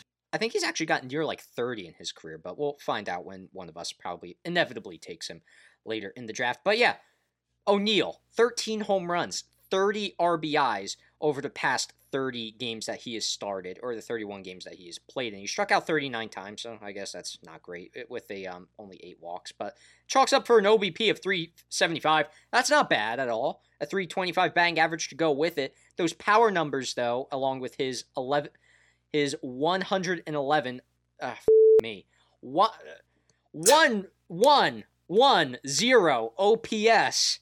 Oh God, 100, and- 1100 OPS. There we go. Oh, I can think of it. There you go. Yeah. Those power production numbers. That's why he's going to be on the team of the month. I just can't wait to play. Hopefully, his Lightning Series card, SDS Studios on MLB The Show Ooh. get on that because he better be one of the um, players of the month. I hope it could be somebody else, and they probably would deserve it. But if he gets a lightning card, oh boy, howdy! I'm going to be putting him in my outfield next to Mickey Mantle and Luis Gonzalez, and probably taking out Gary. Sheffield in my lineup. But yeah, What Tyler O'Neill, one of the big reasons why um, the Cardinals again went on a 17 game winning streak, and he's going to be the player I select. Tony, what were you going to say? I was gonna make an MLB The Show joke. Why wouldn't you want a Diamond Juan Soto, man? His finest card last year hit nukes. Listen, I had a diamond. I had the live series Juan Soto actually in most of my lineup through April and May, and then once I started um, getting those Team Affinity Series Two players, that's when I started taking Mm, him out of my lineup just because I had more serviceable options that I could play every day instead of just a guy who could really mash righties well in MLB The Show. But I don't think as much lefties because they increase because with the like daily stuff that can raise the stuff with inside edge, his card was unbelievable to use. He was one of the best hitters in the game at the time. But now I've got to f- select another great hitter in baseball over the month of September. It's not going to be Marcus Semien, by the way, so I'm not taking a second baseman, but I am going to be taking what I believe to be a scarcity at this position of quality catchers in the month of September. Tony has a devilish smile again because I'm going to be taking a guy who's probably risen his batting average at least 20 points, just a rough estimate or guesstimate over the month of September, and Yasmani Grandal. I'll be taking him next. Tony, I believe, just said the F word. Can you say that a little bit louder for the audience to hear? Mother, There you go, the MF word. I- Good old MF. I was I was kind of concerned. I didn't know he raised his batting average that much. I was hoping you'd like steal Marcus Semien away from me, so I could in turn go and pick Gr- Grandal with my next pick. Oh no, I'm All right. I'm taking the guy behind the dish. Re revamping my strategy then. Now he's been getting on base at over an, uh, 400 OBP over the entire season, but he has, I believe, at one point had like a 189 or some very low number batting average to combat that, and then he's risen it, I think, from like 220, and now I believe it's 242 over the year. I'm going to pull up Baseball Reference and make sure I'm not spewing bullshit. I actually don't know. I'm not going to be able to tell his uh, batting average over the course of the year. Yeah, he is batting 242 now with a 422 OBP. And over the month of September, he had a 1,043 OPS, again saying it wrong, and he had a 470 OBP, and a big reason again why the Chicago White Sox are successful because Yasmani Grandal is getting on base. And mainly I selected him now because I think of the scarcity at the catcher position, because I'm looking at the other one that I think me and Tony have the same article, because I chastised him about that in pre production. Um, looking at the September All Stars article on MLB.com, that's primarily where I'm going to for research. But I'm looking at the other catcher, and I don't know who he is. Um, so I'm not going to be selecting him. I'm just going to take Yasmani Grandal. And also, the MLB released a team of the month I have a huge disagreement with putting Salvador Perez as the best catcher in the month by MLB. I think it was Yasmani Grandal. If you look at his numbers over the month, they're going to be self-explanatory. oh, are you in for a surprise when I get to catcher? I picked Gary Sanchez. No. Oh yeah. Get ready for that three pitch at bat where he swings at every pitch seven feet outside of the zone. That's what I want. All right, Tony, Oh you are up. I selected, right. I selected Tyler O'Neill and Yasmani. Who are you going to be taking now? All right. So, given the fact that you now have two outfielders, and we still have some good outfielders to choose, but I don't want to fall behind. I don't want to, you know, get caught up and uh, worry about, you know, other positions while leaving Soto out there to dry. I mean, who do you think I am? The Washington Nationals?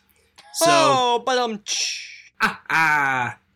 Oh, topical humor, topical humor. That being said, I'm going to pick Kyle Tucker of the Houston Astros as my second outfield choice. Now, Kyle Tucker, a lot of people know him as, oh, he's the guy on the Astros that didn't cheat. He's the guy outside of Jordan Alvarez who you can't really yell at because he wasn't on the team in 2017. Yeah, well, Kyle Tucker has high key been one of the best bats, best and most underrated bats in baseball, if you ask me. Kyle Tucker this month has slashed 333, 431, and 656 good for a 1087 OPS. He hit six home runs, drove in 15 RBIs, and he as well, a lot like a lot of the guys on my team, have walked more than they strike out. His on base on base percentage has gone up recently.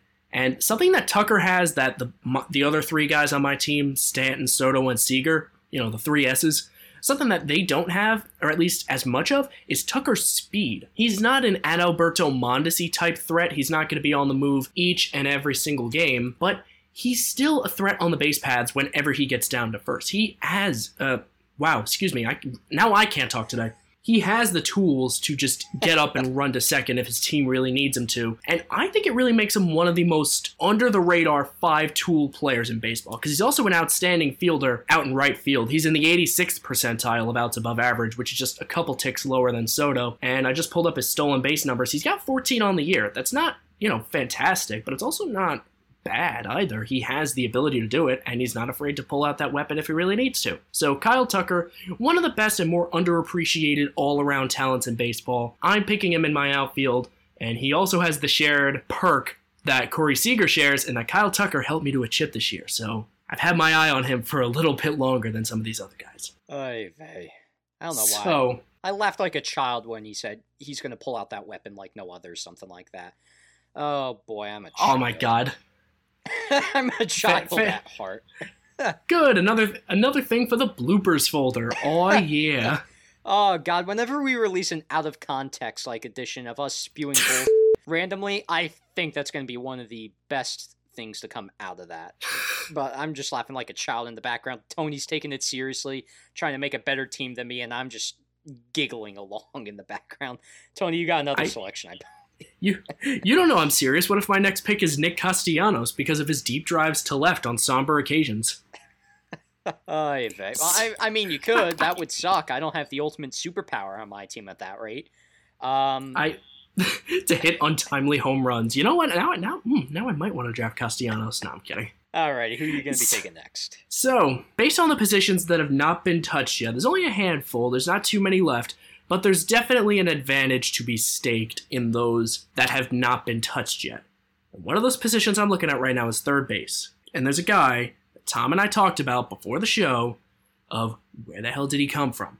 Where's Damn this it. been all year? Damn it. How has he not been Damn playing it. like this more often? And Tom Uh, knows exactly where I'm going with this because there's one third baseman that has been far and away the best one in baseball, if you ask me, since the month got underway. And that is Reds third baseman, ironically enough, Castellanos' teammate, Eugenio Suarez. Now, Suarez really flew under the radar for me. I had no idea how good he was doing because the only time I would ever pay attention to the Reds was to laugh at them for losing to the Pirates and choking away their best chance at a postseason. But that choke job in no way is Eugenio Suarez's fault. You want to know how I know that? Try a 355 batting average, a 446 on base. For a guy that strikes out a ton, that's insanely good. Couple that with, and I say this with no hesitation, a 790 slugging percentage. 790. Are you kidding me? That's higher than Soto's. that's that's higher than Harper's. You look at that, you punch that together, you get a 1236 OPS, seven home runs, 11 runs driven in, most of them by those home runs. And Eugenio Suarez has, effe- uh, has effectively time warped himself back to 2019 when he was second in all of baseball in home runs. Because, Tom, I make no exaggeration, Eugenio Suarez is hitting like Barry Bonds right now. And I can spit all the numbers out at you that I want. It, it won't really do it justice. You really have to go look at it yourself because I did not believe it when I saw it. And you want to know why I didn't believe it? Outside of just how good those numbers were? His OPS for September, like I said, 1236, was was succeeding an August OPS of 576. 576. His OPS for the entire month of August was lower than just his slugging percentage for the month of September. That's insane. That is ludicrous. That is more adjectives that I can't think of right now because I want to move on. But Eugenio Suarez low key had one of the best months of September of any position player. And I would be, I, am actually kind of surprised I got him at, with my fifth pick, but that is my pick at third base. See, I was tossing up going between Yasmani Grandal or Eugenio Suarez with that next pick, but I saw the catchers and I just couldn't think of anybody else off the top of my head other than Gary Sanchez of who I would crown my, on my team of the month. so, yeah, I don't have the third baseman of my choice. There is still another very good third baseman out there that I will be picking. So, I don't have to worry about picking a third baseman yet. What I do have to worry about is going through the pitchers, another outfielder, and a DH, and the two positions I think I'm going to select next, which are second base and shortstop. And I'm going to start with the second baseman because we already mentioned him. We I predicted I thought he had a near 30 WAR, and he actually has a 28.7 WAR on his career. That's Marcus Semien, who has a 7.2 WAR this year. A very very good season that will probably again get him in the um MV uh, it'll get him MVP votes this year, possibly a top five player, um, all in the American League this year. Uh, now, Tony, does he have a one-year deal that he signed as well? Because I know you mentioned somebody. He is signed only through 2021 because you had mentioned Robbie mm-hmm. Ray and you had Marcus Semien as well. Toronto won the offseason, I think we can already say, looking back on it, just by getting those two alone on those one year deals. But any rate, let me tell you about Marcus Semien's month of September. He only had a 254 batting average. That's why I was tossing up between him and Mr. Thumbs Down, Javier Baez, for who I was going to pick. But then I saw that he was a lot more productive in the air than any other month that he's had this month by hitting 12 home runs. And if you times 12 by 2, you're going to get 24. That's how many RBIs he has on the month. He only has a 336 on, on base percentage. He's got a 926 OPS um, a 590 slugging percentage. But again, if you're thinking about vital players that have led to the team's overall success in the month of September, Marcus Semien cannot be not cannot be not included in that conversation. That's why he's going to be my second baseman of choice um, for this segment. Now, I did just tease as I'm writing down Marcus Semien on my um, sheet here that I'm probably going to be selecting a shortstop next. And Tony, I believe you already took my shortstop of choice in Corey Seager. Well, you know what? How about how about this? I'm hearing my mom scream about the Giants upstairs, so something bad inevitably happened. Um, how about this? Let's talk about a guy who's leading the at least the American League, maybe baseball, in all of hits this season. And it also just so happens to be the teammate of Marcus Semien, I'm going to be selecting Bo Bichette as my shortstop here with my next pick. And Bo Bichette over the month, um, I'm pulling it up, eight home runs, 21 RBIs. Eh, that's that's pretty that's pretty good. He's got 41 hits. Um, he also has a slash line of 347, 373, 602, and an OPS of 975. Again, rinse and repeat the same stats, but they're really good. He even has five stolen bases to go with his name, and he just so happens to be the on the winning team right now that is going to be competing with the Yankees, the Red Sox, and the Mariners for that final wild card spot. Again, a big reason why my brain went uh my brain my brain went blank about what I was going to say next. So I'm just going to give it up to Tony. Um, he'll be next at the con for who's going to be selecting before I run out of words to say yet again. well, adding a couple Blue Jays to your squad. Very loyal Yankees fan you are. I say as I, I say as I put a Houston Astro right after Giancarlo Stanton. kind of figured you were going to take Semien from me there. I'm okay with that. I kind of have an off the wall pick for second base, just like I do with um with catcher. Might have gone off the rails from MLB.com, that article you said we were both looking at, but for the time being, I, with my next pick, I'm going to lock down my final outfielder because I have one more that I kind of like circled on my scouting report, so to speak. You know, Soto was there, Harper was there, you know, Harper was there. Um, but there's one last guy I have circled. And it can't be Tyler O'Neill because I took him too. It can't be Tyler O'Neill, but it can be Luis Robert. Yep, that was going to be my next guy. Yep. And this was another guy, kind of like Eugenio Suarez, that I had no idea he was doing as good as he was. Only difference is that Robert was actually helping his team to a division championship, and Suarez was trying in vain to salvage whatever, uh, whatever he could from a sinking ship. But back to Luis Robert. Much like Corey Seager, he missed, uh, he missed, he missed much of the year uh, with an injury. Actually missed the entirety of June and July. Only played only had five ABs in the month of May, even. So his mo wow, I can't talk. the bulk of his production has come in this second half, in August and in September. And interesting to note, he has a he has over a thousand OPS in each of those months. In August, it was uh, a 1041, and here in September, it's a 1031. This is to go along with a 367 batting average, a 398 on base, and a 633 slugging percentage. Luis Robert, obviously one of the most highly touted prospects in baseball over the past few years, now is becoming an everyday player for an already dangerous Chicago White Sox team. If he could stay healthy next year and continuously put up numbers like this, you know, of the plus of the over 1000 OPS variety, the White Sox are going to be scary. And don't forget, he's not just a threat with the bat. Much like Kyle Tucker, Robert is a five tool player through and through. 89th percentile in outs above average, 86th percentile in outfielder jump. That means he's getting to more balls that other outfielders aren't. And sprint speed, he's well over the 70th percentile as well. So Luis Robert, much like Kyle Tucker, has a ton of tools he could pull from. I'm not looking at Tom right now because I have my sheet in front of me, but I bet he's smirking like an idiot that I said things he could pull from. but Luis Roberts, my next pick, and that will round out my outfield of Juan Soto, Kyle Tucker, and Luis Robert. Well, you stole who I was going to pick next, so that's great. Now, woo! I'm listening again to my mom scream in the background about the Giants. So, uh, oh, I couldn't even tell what they're doing.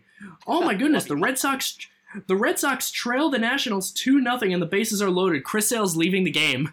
Oh, oh get Oh my God, the Giants scored a touchdown in overtime. They beat the Saints. Let's go. I think. I think. Look at that. Everything's coming up New York. About. Yeah. Oh yeah, let's go. Even the Jets won a football game for Christ's sake. How did that happen? Oh my god. Actually Tennessee has the ball with 16 seconds left, so maybe not. Or maybe they just kicked a field goal, I don't know. My mom is screaming, ha ha. That's what she said. That was my best mom impression. Um, Yankees and Rays, uh, they're 0 0 going into the fifth at the moment. I'm looking at other games. The Blue Jays, they're going to win. They're up 5 1. Um, I'm trying to see if other teams. Uh, Seattle is now losing 4 to 2. I'm hoping the Nationals somehow pull this off, but the uh, Red Sox came back last night. And hopefully they won't come back again tonight. At any rate, um, that was a little bit of a tangent. Uh, let me just quickly go into my next um, pull of this draft. So, Tony, actually, it, actually, I, I, have one more. I just picked one. I just picked Robert so far. Ah, oh, for fuck's sake! That's two weeks in a row that I don't know how to count. You you can't cheat me out of a pick there, Mister Bauer. No can do because I'm gonna go in. I'm gonna go into uncharted waters, and by uncharted waters, I mean all of my position players have been like every other position player I could take, you have already taken the top crop. For instance, first base you took Goldschmidt. You know, second base you took Semien. Catcher you took Grandal. Thank you for that. no problem. So that being said, I am gonna go ahead. I'm gonna go out on the limb and pick my starting pitcher for the month. And beyond a doubt, I think the man that pitched far and away the best in the month of September is Braves ace Max Oh. Fried. This is a guy who kind of had, I don't want to say an up and down season. Uh, if I could type his name into Baseball Savant properly, that would really help me. Max Fried was a guy who always, this, for the most, what am I trying to say? For most of this year, he pitched well, but he didn't pitch up to the level that people were anticipating him to. He wasn't having a bad year, so to speak, but he wasn't, you know, ace like. He didn't show us the same uh, nasty stuff that he was bringing to the mound last year. Well, uh, try that. Uh, try telling that to Max Fried in 2020, in, in the second half of 2021. In the month of September, he has a 154 ERA, a .73 WHIP. That means he's allowing less than a base runner on per inning with a WHIP sub one. Um, what else has he done this month? He struck out 36 batters while only walking seven, and he also tossed a Maddux in the middle of the month. I believe it was actually against the Padres, and it gave us a chance to laugh at the Padres. If you don't know, a Maddux is a complete game shutout thrown in 100 pitches or less. Very, very, very impressive feat. I believe I remember hearing that Fried was actually the last Brave to do that since Greg Maddux himself, so major props to him. He pitched fantastic this month, and he is one of the principal reasons Atlanta finds themselves atop yet another NL East. Uh, well, Tony, I really wish I got to steal that pick away from you because that's again who I was going to pick. I was going to be like, you know what? We haven't covered the pitchers yet. I'm going to take the top one. I'm going to do it. I'm going to do it. But you know what? I'm Oh, still but going to do it. But I'm too good like that. I'm sorry. What can I say? I, I know how to count. Yeah, yeah, you know how to count. Yeah, yeah, yeah. Blah, blah, blah, blah, blah, blah. Anyway, I'm going to jump more into uncharted territory. I'm going to take a relief pitcher then. And I'm going to go with Milwaukee Brewers pitcher, not Devin Williams. I'm going to take Josh Hader, who over the month of September didn't have any wins or losses on his record. Didn't also give up any runs in his 10 uh blah, blah, blah, his 10 appearances on the mound. He has 6 saves to his name, only 10 innings pitched. Gave up only 2 hits in those 10 innings, walked 8, so a little sketchy there. Also struck out 18, very good month of production for Josh Hader. Yeah, so screw you, Tony. I'm going into that uncharted territory. Jokes I- on I- you. I'm gonna be honest. I'm kind of glad you took Hader because the other guy that I guarantee you had another guy written down. I kind of wanted the other guy more. Oh, well, f- you. Oh, I know who you're going to pick probably for looking at the same article. Well, Um, yeah, of course. Mar- Yankees closer, Wandy Peralta. F- you. And you. anyway. Anyway, it's my turn to pick, and yeah, uh, no, it's not. with- You don't know how with- to with count my either. pick- Ha ha ha. Good No, I'm just- impersonation. Ha, ha, I- I-. I am doing an impersonation. Uh, I was hoping you were serious there. Um, so yeah, now that we've kind of gone through all the positions, we kind of best each other at each possible position. So I've only got my starting pitcher left to choose. Um, I've got my third baseman, my other outfielder, and a designated hitter. I'm really gonna have to try and find a designated hitter to pull out of my ass. So that'll probably be my last pick. Um, my that would be impressive, just as it would be painful. But continue. yeah, thank you. It'll be like yeah. I'm not, I'm not even going to go there. Um, let me just go ahead and get Jose Ramirez out of the way. I'm going to pick him as my third baseman. I know on that article, I can't spell Ramirez right in Baseball Reference. Um, on the uh, article that we were looking at, Jose Ramirez um, has a 907 OPS in the month of September. So good for him. He's one of the best players in baseball this year, one of the best third basemen. Uh, 6.6 war, Tony mentioned. He's a couple steals away from actually getting a 30 for 30 season. He only has one game left to do it, though, so I don't think he'll be achieving that. But what did he do over the month of September? Well, that's a good question. I don't know because I don't have his stats pulled up right now. That's coming up in about five seconds. Not five seconds, it's coming up right now. My screen moved on me. It's coming up right now. In those 31 games he played between September and October, he has 31 hits for himself, drove in or um, rather has 23 runs. He drove in 19 runs, uh, four doubles, one triple, five home runs, eight stolen bases, um, tied most with the uh, month of August for most in a month for him. More walks than strikeouts, 19 to 16. Slash line 298, 400, 500, and 900. Um, if we're going into OPS, although over the month of September, again, keep in mind he had a 907 OPS, but the numbers I'm looking at are combining September and October. So I got Jose Ramirez out of the way. Now I'm going to have to find some other players to pick, as hopefully we kind of move this more into a rapid fire uh, type thing. I'm just looking at the time of how long we've been recording. But Tony, you're up.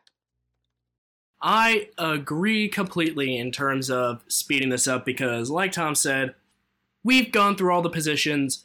We've taken all the surefire, you know, the Juan Sotos, the Paul Goldschmidts of this draft. It's just more in terms of wrapping up our teams. Like, I still don't have a first baseman, I still don't have a closer, and I still don't have a second baseman. So I'm going to fill two of those holes right now, and if I could spell this gentleman's name right on my sheet, that would be tremendous, but I'm going to follow in Tom's footsteps and pick my reliever first. I'm going with Liam Hendriks of the Chicago White Sox. Now, what is there to say about Liam Hendriks? I mean, it's kind it's very ironic and kind of a given that the two best closers in baseball happen to just casually have the best uh, relief pitcher months throughout the entire month because Liam Hendriks also did not allow a run all month.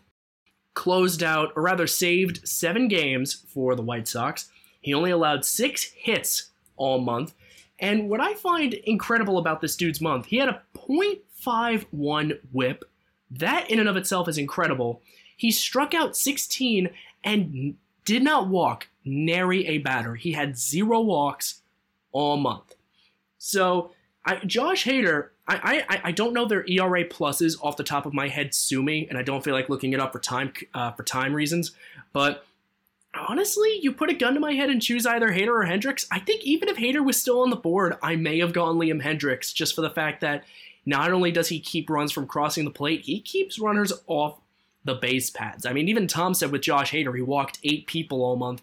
Liam Hendriks don't have to worry about that. He gave up six hits and just breezed through it like it was nothing. So I'm going with Liam Hendriks. I'm very happy with that pick. And for my next pick, I'm going to fill out that first base uh, shaped hole in my lineup and pick probably another gimme in Vlad Guerrero Jr. Now, definitely did not put up Goldschmidt type numbers this month. He wasn't absolutely insane, but he still had Guerrero Jr. He still slashed 312, 385, and 569 for the month. That's good for a 954 OPS. Um, and he also did, keeping with my trend of looking at walks to strikeouts, this is the narrowest K to walk ratio uh, month by month he's had this year. Granted, he still strikes out more than he walks, but I believe he's only off by about two walks which, given his previous months, is a tremendous step in the right direction. It's been a fantastic MVP type year for uh, Vlad Guerrero Jr. this year. If it weren't for some guy in Los Angeles who can like swing a bat and throw a ball, I don't know, I've never heard of him. If it weren't for him, Vlad Guerrero would be an open and shut MVP case. He's he's not winning the triple crown anymore, which is sad, but still a fantastic year. He should be very proud of himself, and he finished it on an absolute banger of a note with this month of September. Excellent. So now I'm just going to kind of speed through these stats as I try and think of who I should be taking next. Again, I've got one outfielder, a designated hitter, a starting pitcher, and I think that's it. So, Tony, for time purposes, I'm just going to go through all three right now. Um, I don't know how many players you have left. Um, I believe I just have two. You have two? Okay. Um, then for time purposes, again, I'm just going to go through all three right now. Um, because again, we've already kind of select. I think we have like opposite, like like we don't have any um people that are going to be overlapping uh, positions. Correct? I have starting pitcher, outfielder, and a DH left. Okay, it, so it can't possibly overlap. My my positions left are second base and catcher. So okay, gotcha. go right ahead. I'll go right through this and I'll go through it quickly. My DH, I'm going to take JD Martinez. Um, I kind of was making fun of him earlier, um, but um, yeah, he's the only other DH I can really think of that by looking at numbers, he's probably done probably the second best to Carlos Stanton off the top of my head of thinking about the ages. Uh, 26 hits on the month, 7 doubles, 4 home runs, 15 RBIs, 289 batting average, 350 OBP, 500 slugging percentage, 850 OPS. Not bad. Let me write down his name so that way I don't forget to include him. All right, next player. I can go outfield or I can go starting pitcher. Let's save the outfielder. Nope, I was going to say starting pitcher, but now that I say it, I might as well save the outfielder for last and go with a starting pitcher. Now, this is very interesting about who I could go with because on the September All Stars, they have Frankie Montas, and I might be selecting him in a minute, But real quickly, I want to look at one guy um, just to see his stats on the month of September and see if it's even worth taking him. Tom is currently looking at Jordan Montgomery, ace of the New York Yankees. no, I would never look at Jordan Montgomery's baseball reference page. um, I unless was, you wanted to cry. Yeah, unless I wanted to cry. I was looking at Robbie Ray's, um, but I don't think his numbers are going to be as good as Frankie Montas. So I'm just going to go with Frankie Montas because I don't feel like doing a whole lot of research for this. Um, 3 0 over the month of September, 219 ERA in six games started, 37 innings pitched. He gave up nine earned runs, walked 15, struck out 40. Good month of September for Frankie Montas. Not good for the month of, or not a good September for the month of the Oakland Athletics. And then last but certainly not least, I've got my outfielder. And if I could pull up his numbers real quickly, then I will select him. Um, I was thinking Aaron Judge, but looking at his numbers, he um, doesn't have nearly as good of a uh, September Then the um, again the guy I feel like doing zero research for. I'm just to pick Lourdes Gurriel Jr. There we go. We're to go with another Toronto Blue Jay over the month of September slash October. Um, six doubles, two triples, seven home runs, 30 RBIs. Very, very intriguing, driving in a lot of people.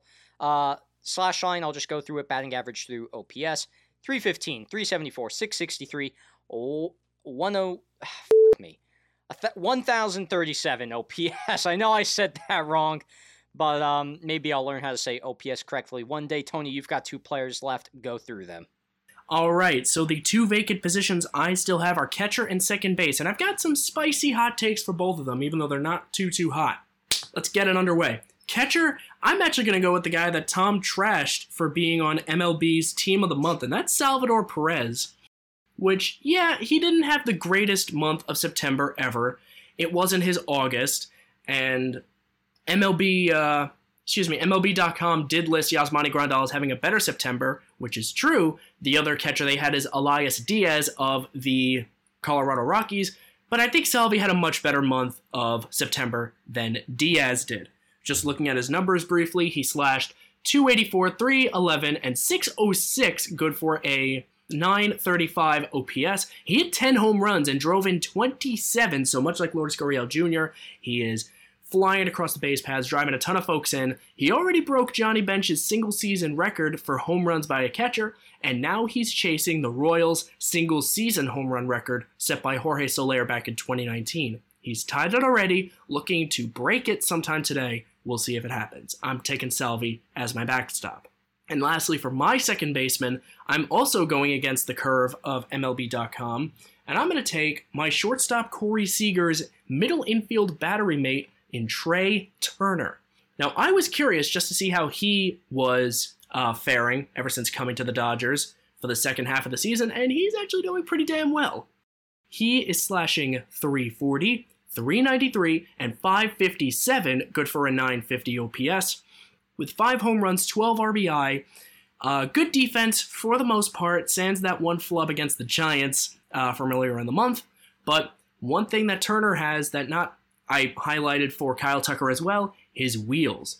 Unlike Kyle Tucker, Trea Turner has top level speed, 90, high 90s percentile in terms of speed, and he will steal bases like there's no tomorrow. He stole six this month alone. So, Trea Turner, you're going to get the whole package with him. You're going to get the contact, the power, the plus fielding, and the wheels. So, Trea Turner will round out my team at second base. And with that, Tom and I's teams of the month for the month of September are complete.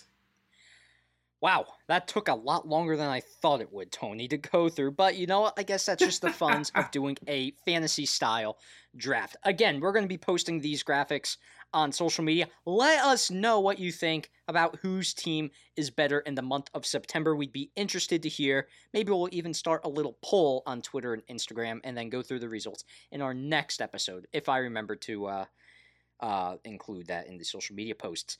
Any rate, that's enough about the teams of September for me and Tony. We have playoff predictions to come, but first, I've got a trivia question for Tony. Now, Tony, I hope you're ready because I did tell you the degree of difficulty is going up from here because you have to get three parts correct. Let's do it. I am excited. We'll see how Excellent. long that excitement lasts. Excellent. So I actually mentioned the Mets stat earlier. I don't know if we actually mentioned it in the last episode, um, but oh, no. anyway, it's not about the Mets. I'll give you that. Well, it's kind of Mets related. Uh, with the playoffs coming up, I thought it would be fun to make a playoff related question. So recently, and Tony wanted to put this into um, the episode in another part of the episode, and this is why I told him not to, is because maybe he would do research into this topic. The Mets set an MLB record for the most games spent in first place, 103 games, to only finish with a losing record. Again, that's an MLB record, and that is according to Anthony DiComo on Twitter. Now, I couldn't find the previous record though, Tony, so I'll spare you that good fortune. Thank but God. It, but it did get me thinking about quote unquote bad playoff teams. So the Mets obviously aren't going to be a playoff team, but um, they should have been a playoff team based on this record alone. So, which team in what year, by the way, you, so that's already two parts, which team in what year clinched a spot in the postseason with the worst possible record? And you're also going to have to give me that record, by the way, too. Or actually, you can if you want to. Uh, I didn't include that in the question. So I guess this is going to be a four, four-parter because you have to give me the team of the year and the record in which they the worst record for a postseason team, and plus what was the result in the postseason. What the? F- what? okay, you know what? Let's let's think. Let's think. Do I get a time frame of any kind? Like, do I get like, all right, it's a recent team, or is this like some some dead ball shit where like Babe Ruth probably remembered when this no, happened? No, it's not dead ball. It is in the modern era of baseball when they expanded to the wild card. Oh, this is in the wild card era. This uh, okay. well, te- technically not the modern wild card era, but it's when they added the um, wild card to baseball. So it, I'll give you this: it's within the last twenty years. Okay, that narrows it down considerably. That's that's good. I feel like I would have heard of this team. I'm not going to spend too much time deliberating on it, but what am I looking for? I'm looking for the team, the year, the record, and how far they went. Yeah, what did they do in the postseason? Yeah, how far they went. Jesus went. Christ. Okay, well, I'm trying to think of these bad playoff teams that went far.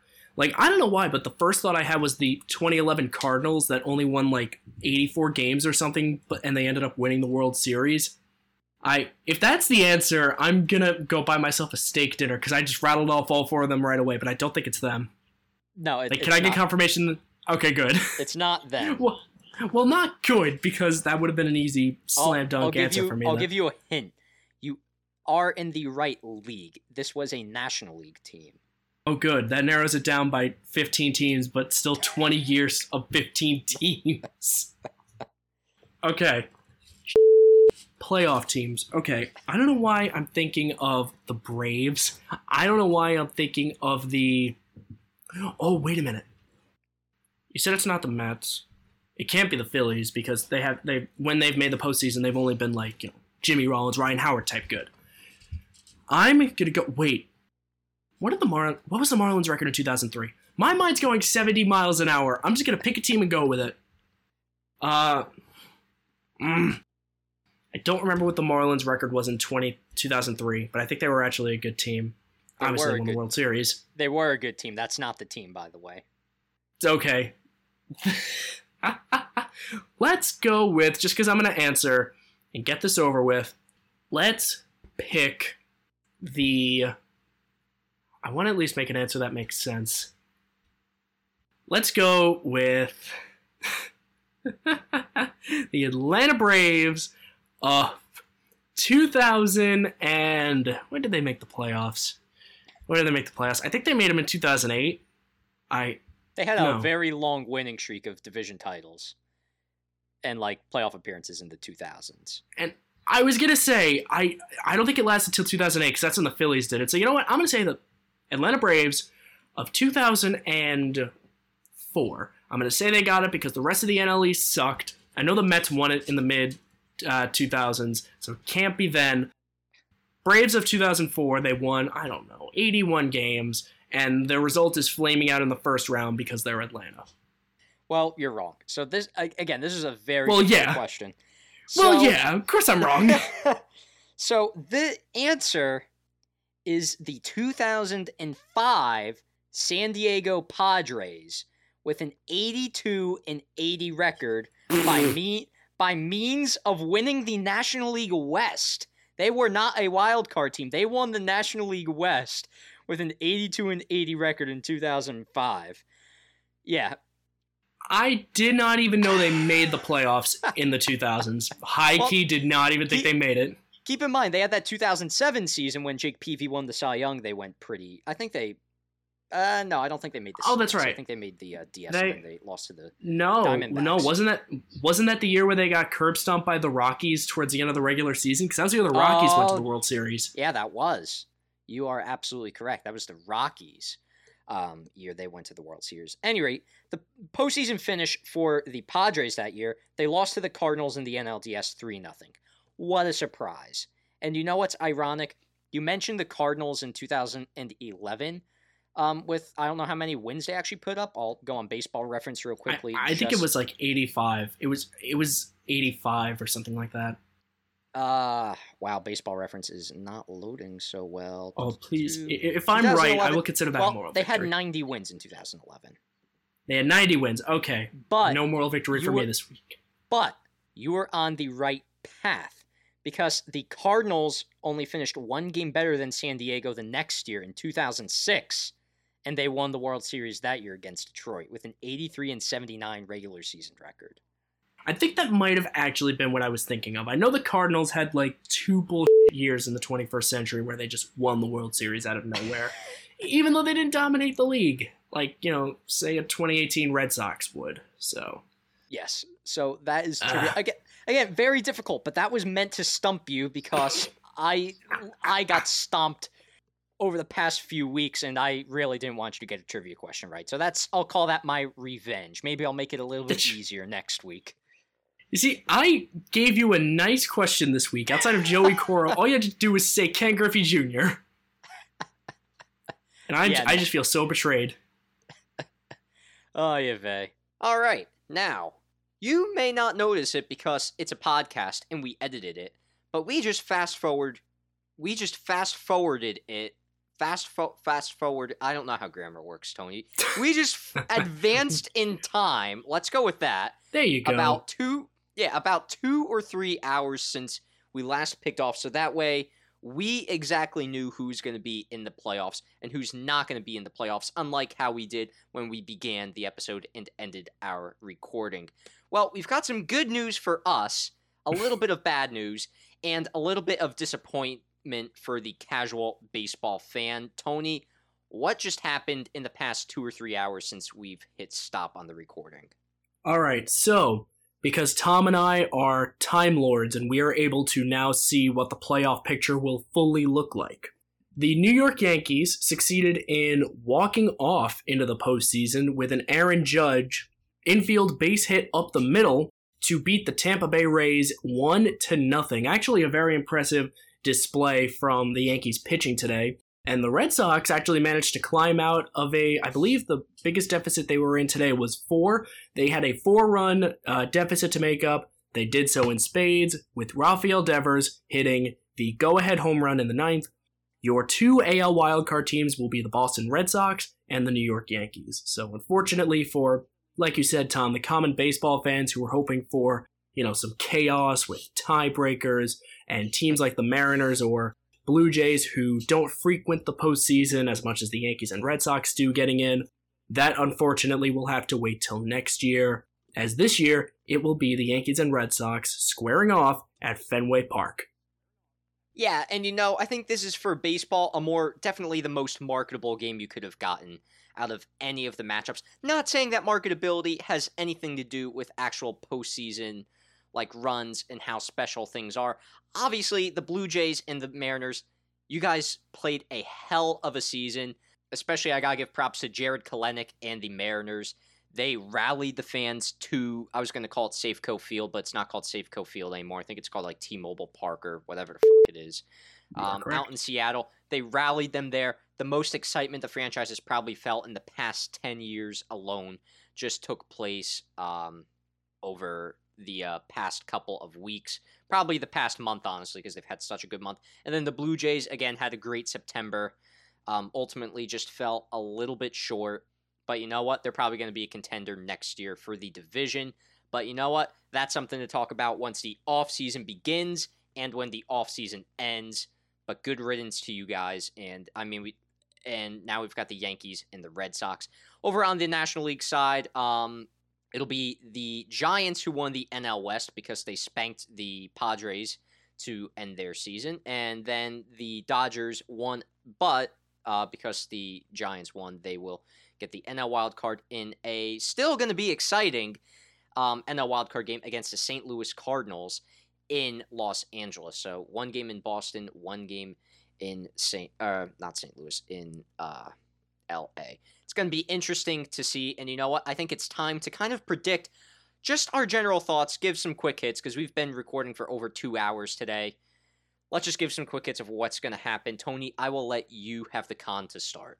All right, so let's pick up in the American League wild card, which is where the eyes of the baseball world have been laying since the sun came up this morning. So, when you look at the Yankees and you look at the Red Sox, the Yankees have not fared well against AL East teams all year. This is just a fact, but they've experienced some luck as of late. When you exclude the Rays, they took two of three from the Blue Jays. They swept the Red Sox in Fenway, mind you and the Red Sox themselves kind of scuttled a bit towards the finish line. They did what they needed to do. They made it to the to the postseason, but I think if you look purely at momentum here eh, against specific opponents, because the Yankees can't beat the Rays, regardless of whether whatever I say about this wild card race, I feel like whoever wins this is losing to the Rays. I think if we're looking at momentum, it might be in the Yankees' favor a little bit. They're going to have Gerrit Cole on full rest going. No matter who the Red Sox throw out there, they're going to be outmatched. You know Cole is going to come into this game breathing fire off the mound. And if the offense could even pick him up a little bit for just one game, I think the Yankees might have this. I'm going to echo the same sentiments that you have going into uh, Boston on Tuesday night's game. By the way, that's Tuesday. The NL wildcard will be Wednesday. If we didn't say that already, again, haven't paid attention. Um, yeah, the Yankees have the momentum. They have the. They don't have the recent momentum because they just lost two to Tampa. They did have the fuel to the fire. Add that. Add the fuel to the fire when they just walked it off against Tampa Bay. Uh, the Boston Red Sox had some uh, rally in their bones today, but they've been playing an easier opponent the past six games. Granted, they've lost two of those games to uh, Baltimore. They just got done playing the Nationals. They're going to have to go up and play the Yankees on short rest. And guess what? They're not going to have Chris Sale to pitch either, who's just coming back. He might not be doing great this year, but he's still your best pitcher. He gets paid the money to get the um, get yourself out of these situations. I don't know who exactly they're going to throw yet. I do know the Yankees will be throwing Gerrit Cole, and now he's been streaky as of late. But again, he gets paid the big bucks to thrive in these situations. Ultimately, I think he will hopefully find out or figure it all out and go at least five innings, and hopefully Aaron Boone won't the bed in uh, making bullpen decisions in Boston tomorrow, or not tomorrow, on Tuesday. So yeah, I'm gonna take right. the Yankees over the. I'm gonna take the Yankees over Boston in the wild card game. Again, I just think they have a little bit more momentum than the Red Sox right now, and recency bias would tell me the Yankees are better than the Red Sox based on how they've just played in Fenway Park. Totally unbiased opinions coming from two Yankee fans, but yeah, I'm no, trying. I'm trying not to be that biased. That's the thing, though. I I'm I'm, I'm saying that mostly as a joke. Like, yeah, no. Yeah. I, but no, that, I, that's my honest thought. Trust me, I think Tom and I are going to be on the exact same page when it comes to the ALDS. So just you wait. I'm going to jump over next to the National League wild card, just going to inch in league by league. Call me crazy, Tom. I think this is going to be closer than a lot of people think. I yes. the Dodgers are the better team on paper in literally every single facet. There is not one single shortcoming that that team has, but there's one thing that they have that St. Louis doesn't, Tom, and that's devil magic. As I made explicitly clear, and I believe it was last week's show, the Cardinals do this uh, do this kind of crap every year. They act like a mediocre 500 ish baseball club until around late August, where they pull some pixie dust out of their ass and become the best team in baseball. They steamroll past their first opponent, only to lay over and die to their second one. see 2019 yeah. where they killed the Braves but then laid over and died to the the Washington Nationals of all teams. Yeah, I yeah, I don't I don't know if the Cardinals like sacrificed a goat to the baseball gods or something like that, but they've made that 17 game winning streak. I think they've gone like 2 and 2 since including that game that ended it. But they always seem to pull wins out of their ass. And especially in a one game do or die when you're going to have Adam Wainwright on the mound. I I know the Dodgers threw out uh, Walker Buehler out today, so you're going to imagine they're going to put Max Scherzer on the bump for uh, Wednesday.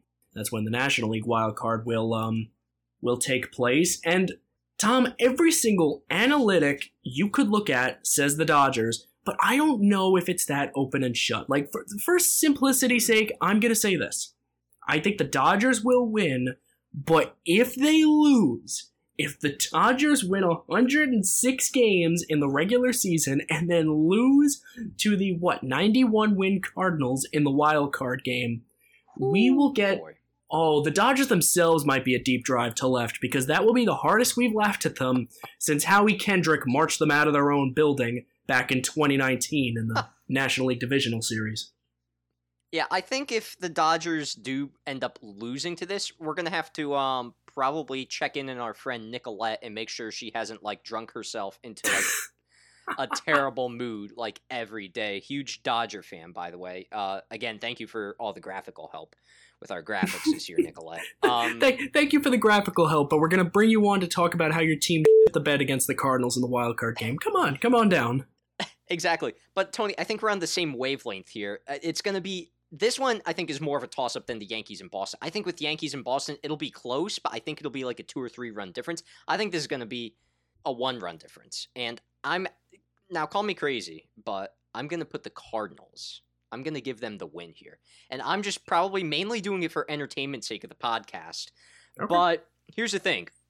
I trust Max Scherzer on the mound if he's going on the mound Wednesday night. Um, but you also have Waino. He's been in the situation as well. They both have good playoff experience and valuable playoff experience. Here's the thing.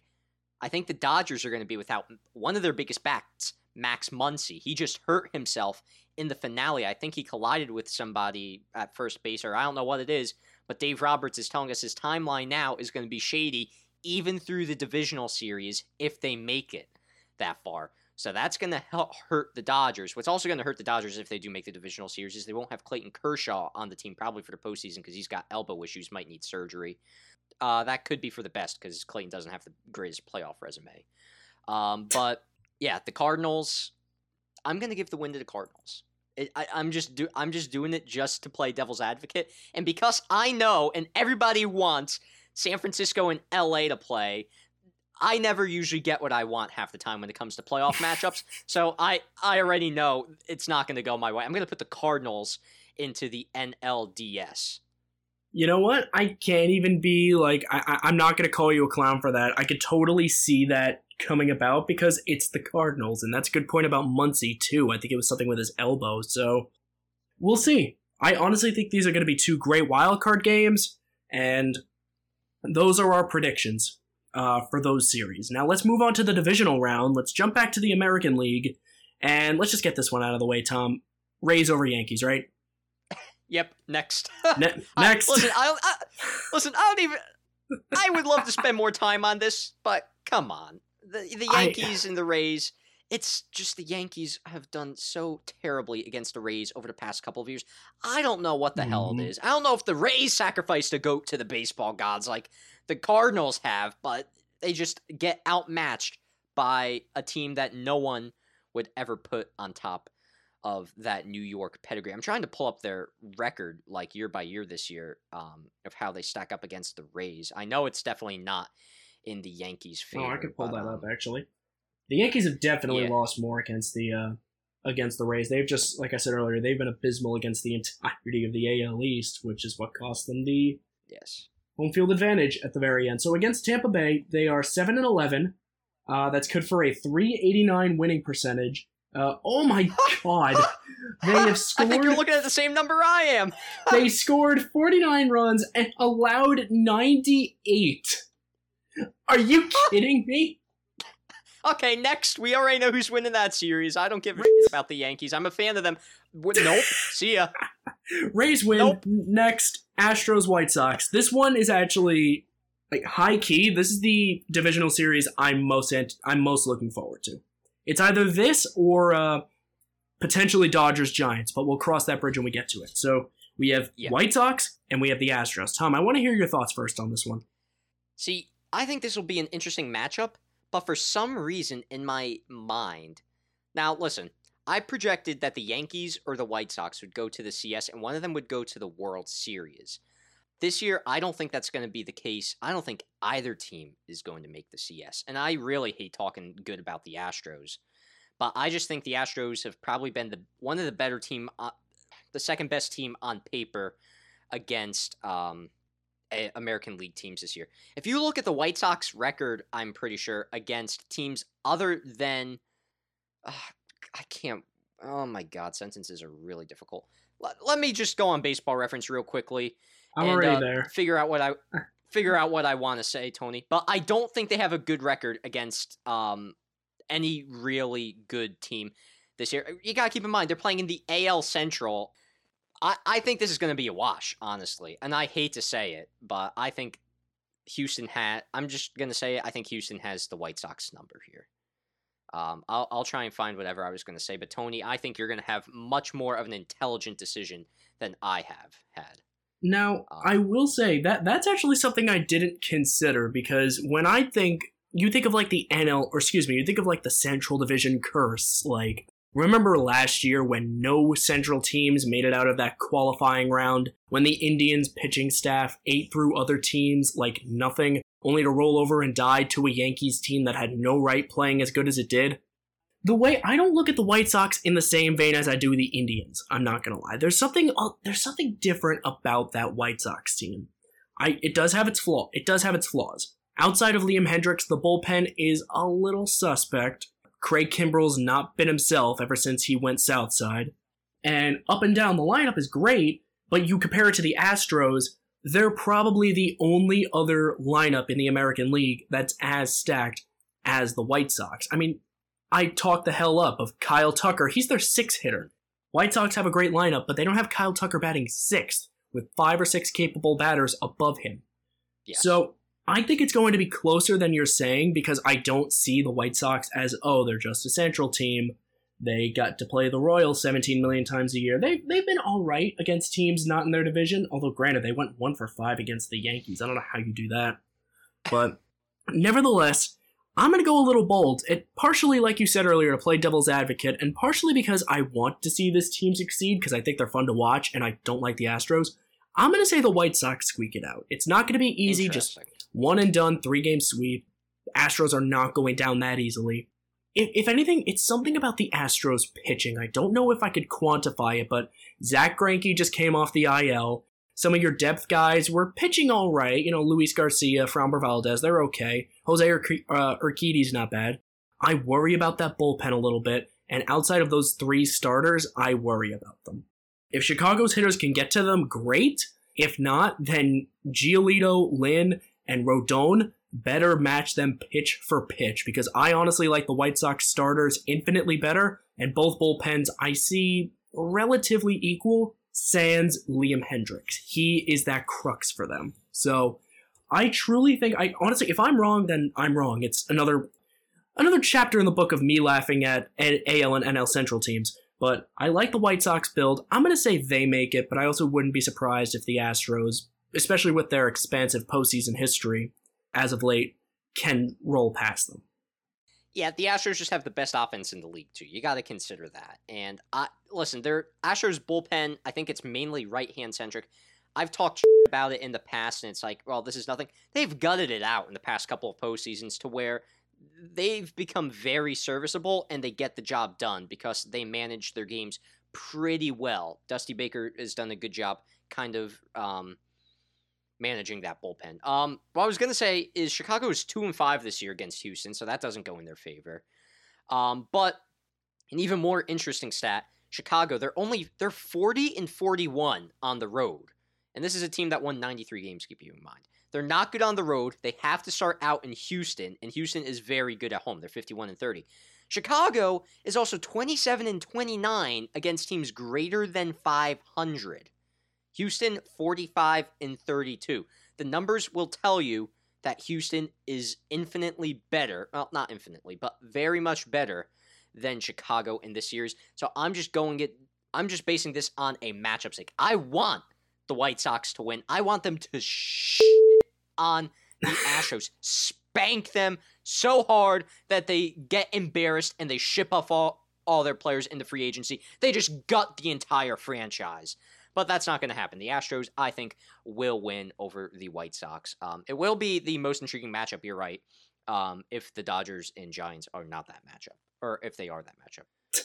All right, all right, definitely a close series. I think we both get that from um, our two preferences. But let's jump back to the National League. I want to talk about the Braves and the Brewers because yes, my to- uh, nice voice crack, Tony. My perception of this series, it's not as close as White Sox Astros in my eyes, and that's literally just because of the three seed in Atlanta. Tom, I I, I don't know if you share the same sentiment, but I don't know if I could trust the Braves anymore. Not after last year. Yeah, they had to squeak it out against the. Um, they had to squeak it out in September just to win the division because they came so close to the Phillies. I think they are playing better of late, so that benefits them. And Milwaukee, I think, has kind of been like almost on a win loss win loss thing. I'm going to take a look at the standings just to make sure I'm not sounding like a complete and utter fool. Milwaukee um, actually just got swept by the Dodgers. They are 0 for 3 in October so far, but obviously yeah, those that, games don't matter. Good. They had they have a four game losing streak. They're four and six in their last ten. Atlanta's eight and two coming into the postseason in their last ten. So I think that's a very good point to make in Atlanta's favor. Here's the thing though. Atlanta, I think, has the rotation to get it done. I mentioned earlier in the show Ian Anderson, Charlie Morton, and Max Fried. I think that's a very good rotation, although you're stacking up against a Brewers rotation that has guys who have been playing better than all three of them in three different positions. You got Corbin Burnes, you got Brandon Woodruff, um, I think Adrian Houser's on the rotation. Um, Freddie Peralta, Eric Lauer. Peralta. Peralta, that's the guy I was forgetting. I think they've been better than those three have all season. So, I mean, I think the pitching advantage is definitely in Milwaukee's favor, including the bullpen, which I don't think Atlanta has a very good one. That's, of course, me not looking at baseball reference, but I can already tell you it's probably not that good. um, yeah, I want. I'm going to put the Brewers ahead. I have said it since the beginning of the show. I think they are a World Series contender. Keep that in mind when we get to the NLCS discussion of whether or not I keep that same sentiment. But I think they this team has a very good shot to go far in October. So I'm going to echo your sentiment. I'm going to say the Brewers as well. But here's the key here: their rotation on paper is light years better, but Atlanta has the hot hand. Their bullpen light years better. You have, well, you don't have Devin Williams, but we're going to talk about that later. You have Josh Hader, Brad Boxberger, Brent Suter, all have been suitable, useful. Hunter Strickland all year long. And you look at the Braves, they just have Will Smith. Will Smith, who's collected 30 saves, but 30 very hairy saves and not much out of him. If the Brewers pitching can lock down that offense that's been red hot as of late, then yeah, I don't think they should have any problem getting past them. I like Atlanta's offense. But if they can't get anything done about that three headed monster of Burnes, Woodruff, and Peralta, no can do. No can do. The Brewers have been shutting down powerful, potent offenses all year. Sans this three game series against the Dodgers, they've actually matched well with them in the past two. I think the ball is squarely in Milwaukee's favor. I think they move on. Yes, so we agree there. Now we don't agree about who's going to be playing in the NLDS. But I'm interested to hear if you think the Dodgers or the Giants will squeak it out while I prepare my thoughts on the Cardinals and Giants because, again, we have the differing opinions there. Tony, I'll let you take the reins. How are you feeling about Dodgers Giants? Because I think there's a team with a clear advantage right now just based on injuries alone, although to be fair, um, both do have injuries, especially at their first base position. Yep, I was actually about to bring that up. The Giants will be without Brandon Belt for the foreseeable future, and the Dodgers without Max Muncy for the foreseeable future. Uh, very hot and cold. I believe he was running a bit cold when he got hurt. Brandon Belt has been, you know, the de facto captain of the Giants for the past month or so now. It's going to suck without him. But you look at how these two teams match up. The it's very close. It's very close. In the regular season, the Giants are edging them by one game. It's 10 games to 9 in the Giants' favor. They're actually being outscored, though, 78 to 80, although two runs is a negligible difference, uh, but not in an NLDS, obviously. It's really hard. You look at this team and you think, "Oh, great, fantastic series for the ages." I think that's exactly uh, exactly what we're going to get. I think we're going to see close games. I think we could see a blowout here or there. By whom, I don't know. But I want to say the Dodgers. The Dodgers are riding a high streak as of late. You know, guys like Trea Turner are going off. Corey Seager could win Player of the Month. You've got Walker Buehler and Max Scherzer pitching out of their minds. Even though you lost Clayton Kershaw, that's going to hurt. But the Giants have just never backed down. I, I'm going to be honest, Tom. The more I look at this Giants roster, because I have them pulled up on uh, baseball reference right now, the more I'm privy to them. I wanted to say the Dodgers just to have the safe bet, but I let's be honest, I, I don't think there's really a safe bet here. It's either one juggernaut or another. It's, yeah, I'm I'm just I'm just looking. I mean, the veteran. This is a veteran team that nobody expected to go far. Let's just say that at the beginning of the season. I'm looking at this pitching for the Giants because I have it pulled up too. It is a lot better than I thought it was. You got Kevin Gausman leading the rotation, Anthony DeSclafani behind him. By the way, Gausman has a 281 ERA, 227 strikeouts, pitching like a fucking Cy Young. DeSclafani, a name, he's 13 7. He's got 317. He's got 317 ERA to sport um, his 13 and 7 record. Uh, so I like that. Um, 152 strikeouts. Logan Webb. I was whacking the fuck out of the ball in MLB the Show 2 earlier in the year. This 24 year old is 10 and 3 this year. He's got 293 ERA. Alex Wood, he's been pretty streaky throughout his career. He's got 383 ERA. I think it's expected of him. This bullpen, though, Tony, golly, this has got to be one of the best bullpens in baseball. Not a lot of big names. I mean, Tyler Rogers is probably the biggest just because of how much I see him on Pitching Ninja. And Jake McGee has had big moments too, but wow. I even you look beyond that, they're inning eaters like Zach Little. I it might be Lytle. I'm sorry if I pronounced that I think wrong. it's Lytle. Lytle. Jose Alvarez, Jarlin Garcia. I, like you said, Tom, these are not household names, but you look at their ERAs, you look at their ERA pluses. Nobody in their bullpen has an ERA plus below 140. Like, uh, like, and their ace to go into the year was Johnny Cueto. Well, Johnny Cueto or Kevin Gausman, the way you look at it. Johnny Cueto is their fifth string starter now. And he's not bad per se, but you look at the other pieces of that rotation, and he's honestly like you look at the other pieces of that rotation and you realize why the Giants won 107 games. Franchise record, by the way. Franchise record 107 games. 107 wins, pardon me. Yeah, round, I, round of applause. Round of applause for them. You know what? I, I'm gonna be honest, outside of some of the big boppers in their lineup, like the Dodgers, or excuse me, the Giants don't have, you know, a Trea Turner a Mookie Betts, a Corey Seager. I I might give the edge to the Giants. I'm not gonna I never thought I'd say that, but you even brought this up during Around the Horn earlier today. The Dodgers are like I don't remember the exact number, like 46 and 27 in the second half, but they haven't gained a single game on the Giants because no matter how many steps the Dodgers think they could take, Big Brother up up north near the Bay is two steps ahead of them. I feel like that trend is honestly going to continue into the postseason because the Dodgers have all the armaments meant to make it to the World Series, but they have to get past the immovable object of Major League Baseball this year. I'm putting my money on the Giants. Yeah, in your case, the Dodgers are the Titanic, but the Giants are just that huge iceberg that's going to sink the Dodgers. Um, in my case, I don't I don't think the Cardinals are necessarily the Titanic, um, but the Giants are still that iceberg. The Giants, by the way, have a 21 and 6 record in September. I just want to put that out there. 20, 21 and 6. The Cardinals are 22 and 7. So they're on the same wavelength. But what I wanted to say about the Cardinals, the Cardinals have actually gone 4 and 2 against San Francisco this year, although San Francisco has outscored them by 2 runs, 22 to 20. I'm just, I just looked at the pitching for San Francisco. I don't even need to look at the pitching for Cardinals. I'm already going to put San Francisco ahead of the Cardinals. Because even though both teams have been extraordinarily hot, they're both on the same wavelength. And I think the Giants just have the. I don't even want to say the hotter hand because the Cardinals have been just as good, if not better. But one run games, the Giants, they're 31 and 17. The Cardinals are 26 and 18. So the Giants have the better winning percentage if it gets that hairy, which I don't think it will. I think the Giants honestly will probably do a lot of damage against the Cardinals. I'm predicting it's not going to be that close if the Cardinals do move on. Um, so yeah, I don't mainly because I want to get the segment rolling. Um, I, am yeah. going to put the Giants in the NLCS too. So that is we're on All the same wavelength there.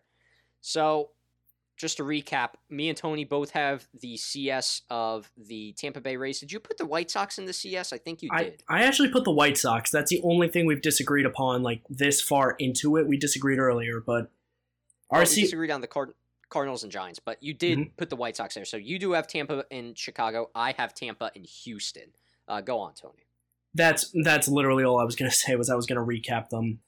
Uh, but we both have San Francisco and Milwaukee going to the championship series of the National League this year. Which, speaking of which, you know what? While we're on the topic of San Francisco, let's just bang out the NLCS. Let's keep this rolling, like you said.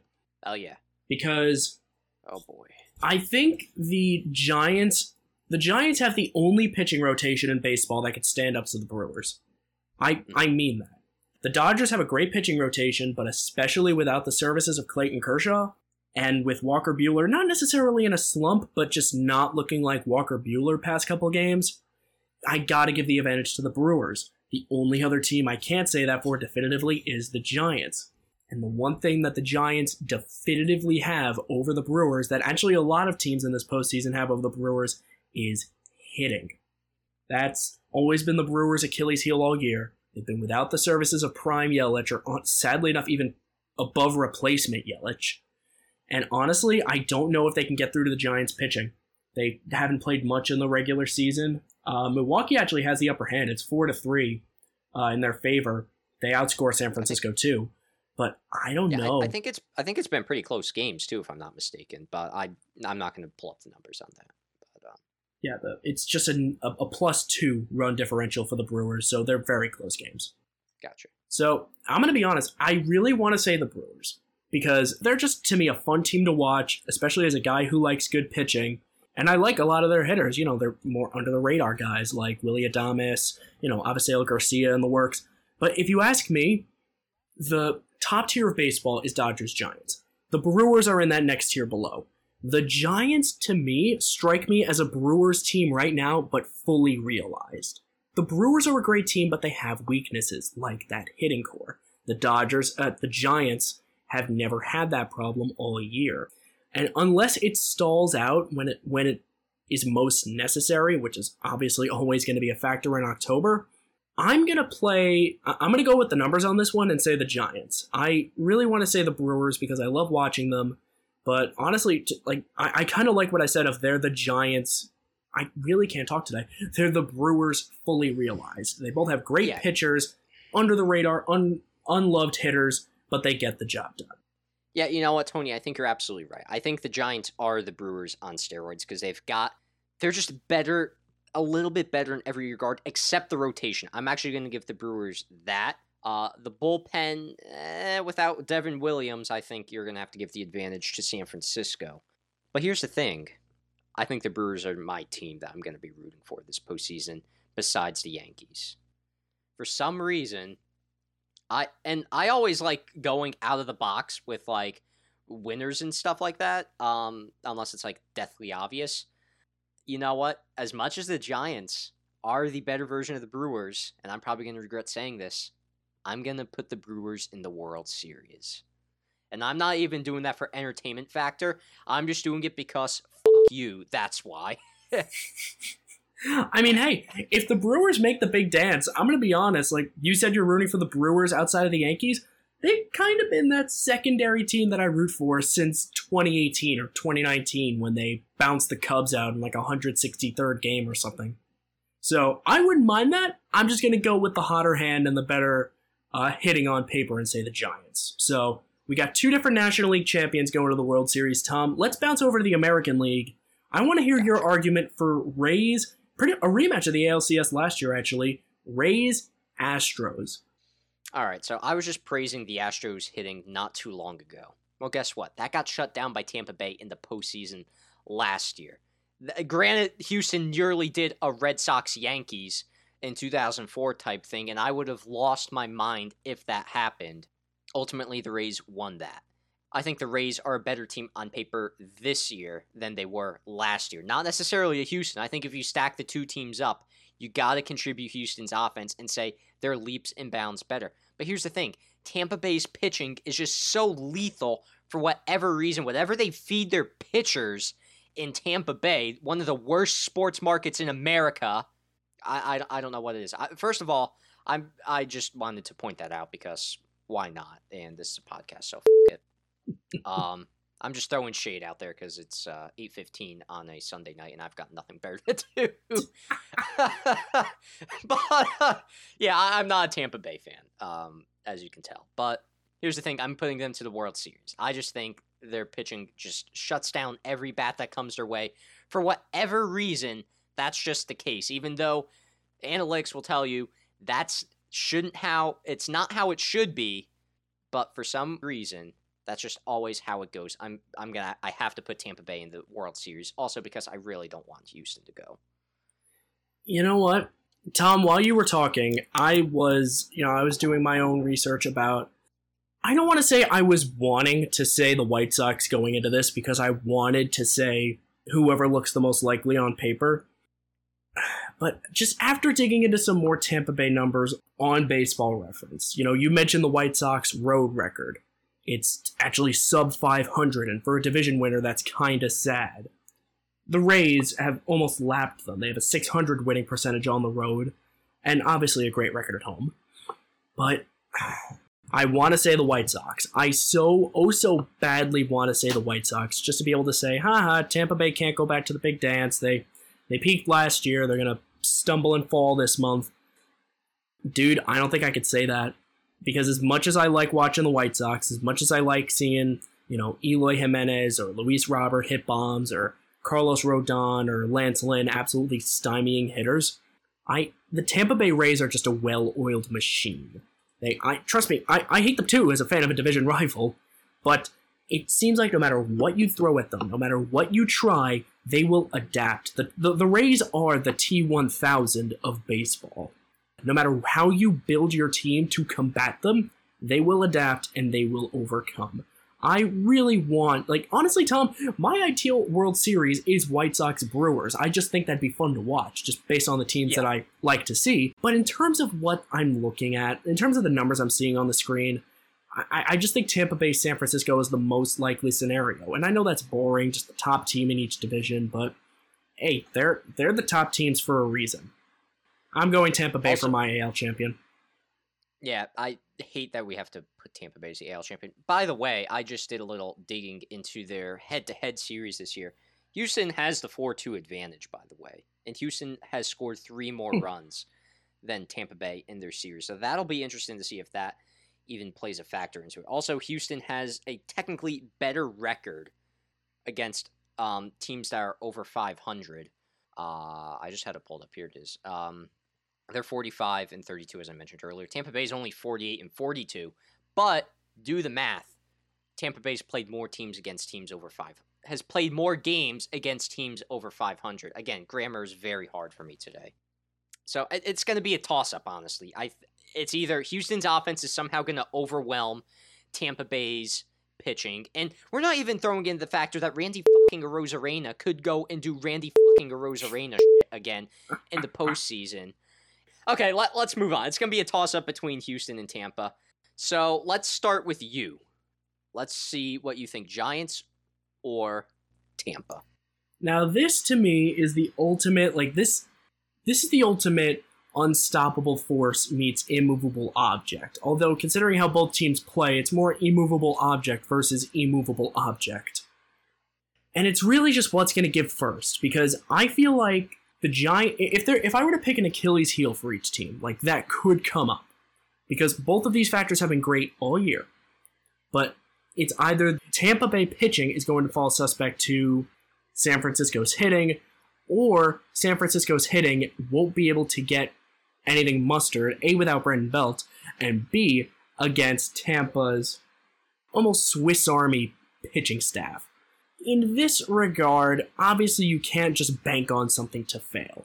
You have to anticipate, all right, they're going to go in this with at, at top strength. It's literally just going to be a grudge match of who comes out on top. And in which case, if that's actually if that actually turns bleh, turns out to be the case, this could be one of the most fun World Series we've seen in a while. These are both great teams. They're both great at wearing down their opponent. They're both really good at getting runs on the board to outpace their opponent. These are baseball teams good at literally every facet of the game.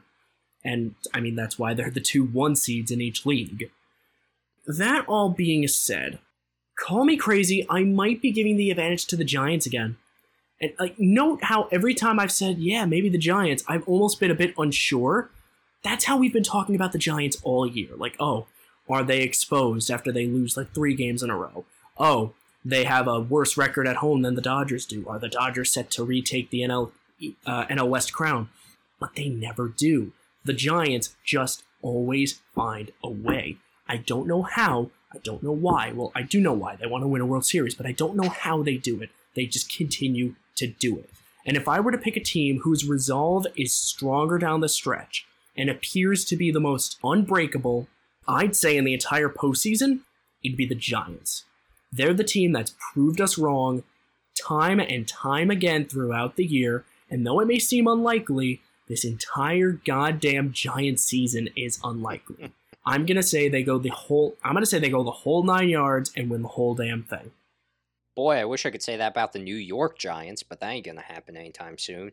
Wishful um, thinking. Yeah, look, yeah, looking up at your looking at your matchup, I would have to agree with you. I would put I would put the Giants over Tampa Bay. Now we gotta look at my matchup, and I think the MLB would. Pro- I I think they would be in a tizzy if this matchup happened.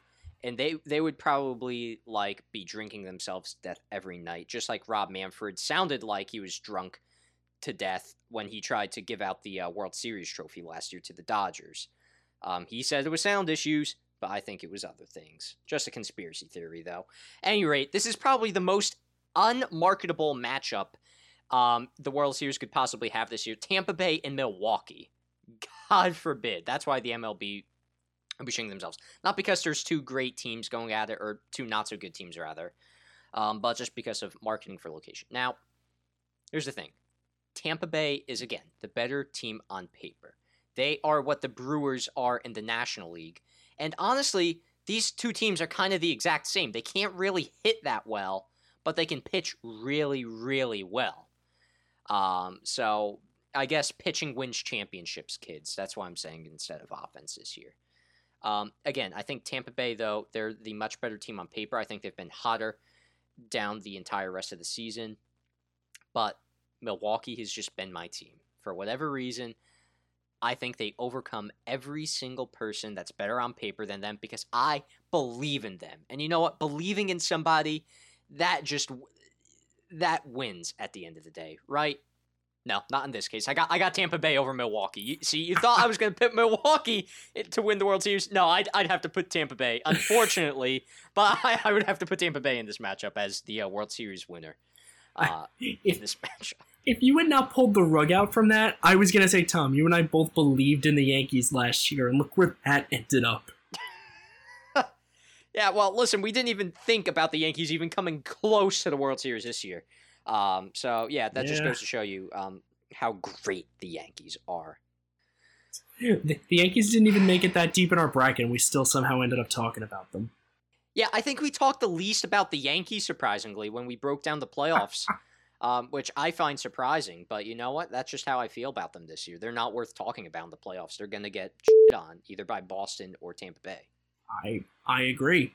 I agree. And you know what? Maybe it'll be different next year. Maybe not. But for the time being, that is Tom and I's way too, or not way too early, but how about just about on time playoff predictions? Maybe we'll post each of our brackets. Maybe not. But nevertheless, now, now, now you know who we think is going to win. That's not who we're rooting for. I just said my ideal matchup would be White Sox Brewers, and Tom, you said yourself you believe in the Brewers, and that's more than enough to carry yeah, them my, to a chip. Yeah, my ideal matchup would be the Yankees and the Brewers, with the Yankees winning, but that's not going to happen. Yeah, but nevertheless, that does it for our playoff prediction segment. here on episode 5 of the Diamond Duo podcast. We're running a little high on time in this episode. Had a lot to go over, had a lot to go through, but right now it's about time to wrap things up. No closers this week, but we do have we do have something better for you. Let's roll the clip. I can't tell you how much I say from the bottom of my heart. I'm so very, very sorry. I pride myself and think of myself as a man of faith. As there's a drive in a deep left field by Castellanos, it will be a home run. And so that'll make it a 4 nothing ball game. I don't know if I'm going to be putting on this headset again. That is right, ladies and gentlemen. It is time for yet another deep drive to left. Nothing to do with Castellanos this week, unfortunately, but Tom and I have a couple of uh, couple of people we like to throw under a bit of an open fire for differing reasons. And Tom, why don't you kick things off this week because yours surrounds someone someone who you've actually talked about a couple times during the podcast when a specific team comes to be the topic of conversation. Why don't you uh, why don't you take it away? Oh, yes, and if you know this podcast like you know the back of my hand, you already know I'm going to say Kevin Mather, go yourself. Um, if I even said your name right, you don't have enough respect to say it. And you know what? This would have been a much better deep drive into left had Seattle just even gotten to a game 163, or better yet, made the playoffs. But guess what? Seattle fans, you have something to rejoice in that your former president and CEO of your franchise had no faith in you. Guess what? This team went 90 and 72. Can I repeat again? Kevin Mather, go fuck yourself. Seattle, minus 51 run differential. Great month of September. Five games back of the division title. You know, I'm going to say it again. And editor Tom or editor Tony's going to have to censor it yet again. Kevin Mather, go fuck yourself. Just in case you have no context whatsoever about what I'm saying, just remember some of his comments that I'm about to go through at the Rotary Club that he was talking to in the month of February of 2021. Had to issue apology about it, but we already know he wasn't sorry. He was just trying to beg for forgiveness for his jobs to get his job back. Um, just some of the things that he said. He was speaking about Hisashi Iwakuma, former Mariners pitcher who was hired um, as a special assignment coach with the club, and um, his need for a translator and his English skills. Just outright saying, wonderful human being. His English was terrible. Like, and he said that like nothing. Like, fucking dickwad. And then he goes on to say the same about Julio Rodriguez, their best prospect, who's going to be one of the faces of baseball pretty soon. He goes on to say Julio Rodriguez has got a personality bigger than all of you combined. He is loud. His English is not tremendous. What the fuck, you racist son of a bitch? Your and your fucking Spanish is probably asinine. What were you gonna say? Mind you, I'm pretty sure Julio Rodriguez runs something for I think a show for the Mariners social media team. I don't know exactly what it is, and he speaks English fine. Like he has an accent, yeah. obviously, because he was born in the DR, I believe, but his accent's not unintelligible. Like Kevin Mather was just making an excuse to make fun of more people's, uh, more people's English. Yeah, if you just want to keep punching in the face of Kevin Mather even more, I believe Julio Rodriguez won their minor league player of the year and won some other award in the organization for like his communal service or something like that. I'm not sure about the last one. I know he's probably their minor league player of the year, but I know he was honored with something. I just don't know exactly what. Uh, Mather also talked about the team's payroll and the financial bottom line. I'm reading on ESPN right now. um, also, downright admitted to manipulating major league service time, which no fan is in service is in favor of. He also talked about Jarred Kelenic. Um, they attempted to sign him to a long term deal, but he believed in his future. He's probably right in the long term, not so much this year. Also, outright said future Mariners Hall of Famer Kyle Seager is overpaid. Well, Kevin, wasn't that your decision if you were the GM at the time? I don't know if you were, but wasn't that your decision, you fucking idiot? Um, by the way, he has a um, $20 million club option for 2022. Will probably be denied by the club. This might be his last year in Mariners uh, teal or green or whatever you want to call it. Yeah, Mather's been with the team since 1996. He had to have some decision in the Seager thing, and he's going to say he's overpaid. That was your partially your decision, possibly, you dim-witted idiot. Also accused of harassment by two former female employees Those allegations were revealed in 2018 by the Seattle Times. Also, was talking about raising parking prices around the area, pretty much saying Seattle was a slum around the stadium and this and that. But those are just some of the major things that Kevin Mather said. And Seattle comes back and just punches him straight in the face 90 times and finished second in the AL West. No one would have predicted it, but guess what? He added fuel to the fire for a team that might have a better decade than the New York Yankees and most of the teams in baseball based on who they've got in their system. Now that I finally got that rant out of my system, and it's been brewing for a whole season now. I was about to call you Kevin. Jesus. I, am not Kevin. You're not Kevin Mather. I'm, You're I'm Kevin much Mather. better than Kevin. You are not Kevin Mather. Mather. It doesn't matter. Kevin doesn't matter. Uh, Mather Matter doesn't matter. You've got a very interesting story that is going to affect my favorite sweetheart team in the postseason. Just you, tell the unfortunate story. you know, it's funny how you said that you had your story brewing in you for the past month or so now, because this team has to do with the Milwaukee Brewers, and more particularly, the reigning Rookie of the Year, National League Rookie of the Year recipient of 2020, Devin Williams. So, just a tiny bit of backstory, and by tiny bit of backstory, I mean the Brewers won the National League Central uh, very recently. Obvious, right? Yeah. And, you know, it's their it's their second uh, division title in as many years. And as a team, you're to celebrate that shit. You're to pop open the champagne. You're to draft. Uh, you're to draft. You're going to drape the uh, plastic sheeting over the lockers. You're to spray each other with champagne. You're to go nuts with your teammates because that's a tremendous achievement. And especially running away with a division in the dominant manner like you have and becoming the secondary team of both members of the Diamond Duo, that's an impressive achievement. Now, unfortunately, uh, young Devin Williams, and I really do mean young. He was a rookie last year. He's only in his second. He's only in his first ever full season. Obviously, last year being a truncated, pandemic-shortened season. He's excited. He is pumped. He is playing in the National League Division Series for the first time in his life. And Williams got a little excited uh, while celebrating, and his instinct in the celebration was to punch a locker.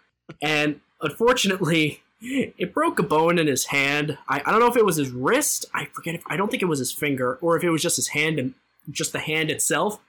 Unfortunately, he broke something. He broke something in his hand, which unfortunately, I, I don't guess he. I guess he never learned it. It was his pitching hand, and he is now ruled out for the entire postseason. Now, Tom, I want to draw attention to this.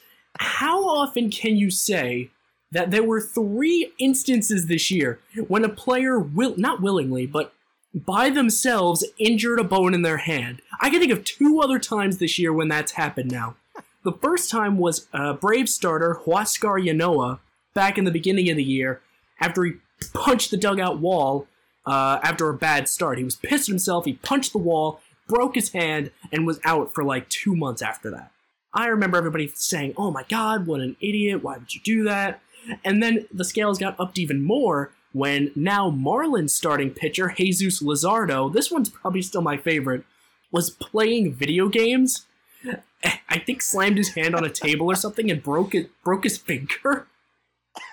that I think is still my favorite because it's like, okay, dude, you're a top, you were a top 30 prospect and you're really going to jeopardize your pitching future because you died in the gulag like I don't know. Secondhand related injury that led to long term stay on the injured list. Now you've got three, and this one could genuinely cost your team a long term future in October, which obviously you're not going to like yell and scream at Devin Williams for this because obviously he didn't want to break his hand, he didn't mean to, but you got to imagine it's like that's a moment where you just got to look at it and say, come on, man. You're probably the best setup man in baseball, if not one of them, next to like a Tyler Rogers type.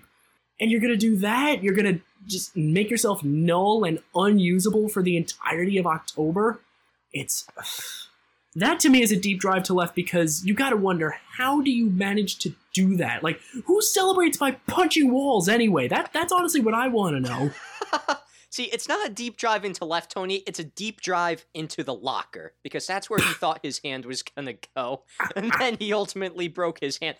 But, you know, I think that untimely injuries while celebrating or something is a tier list that we're gonna have to tackle one day. Just because we got Kendrys Morales fucking tearing his ACL, probably hampering his career a little bit after a Oh, walk-off home run. We I had, mean- I think Rickey Henderson got sidelined with uh, frostbite, uh, frostbite in August one time. That's a tier list brewing. You know what? I'm gonna write that Fuck. down. Yeah, I'm, I'm gonna write that down too when we wrap up. I mean, there there are so many injuries that we could think of. Like what the fuck? Like what? Yoenis Cespedes, he went to the Old Town Road and he broke his ankle riding a horse or something like that. I think he was No, chasing a boar. Yeah, Cinder- Noah Syndergaard or something had like ears, nose, and throat disease or whatever Hand, the hell it is. hand, foot, and mouth disease. I remember that. I think Britton, Zach Yeah. Britton got it too. Jesus. Like there is a lot of stuff. It's not good when people get hurt. Like it sucks to be them. But oh boy, I think that just is going to be a tier list in itself even if it's in bad taste. You know what? F- it. We're it's okay. We're to eventually make that. But you know uh, but you know what? This show's been running on long enough. We took some deep drives into left. We took a deep drive into a locker.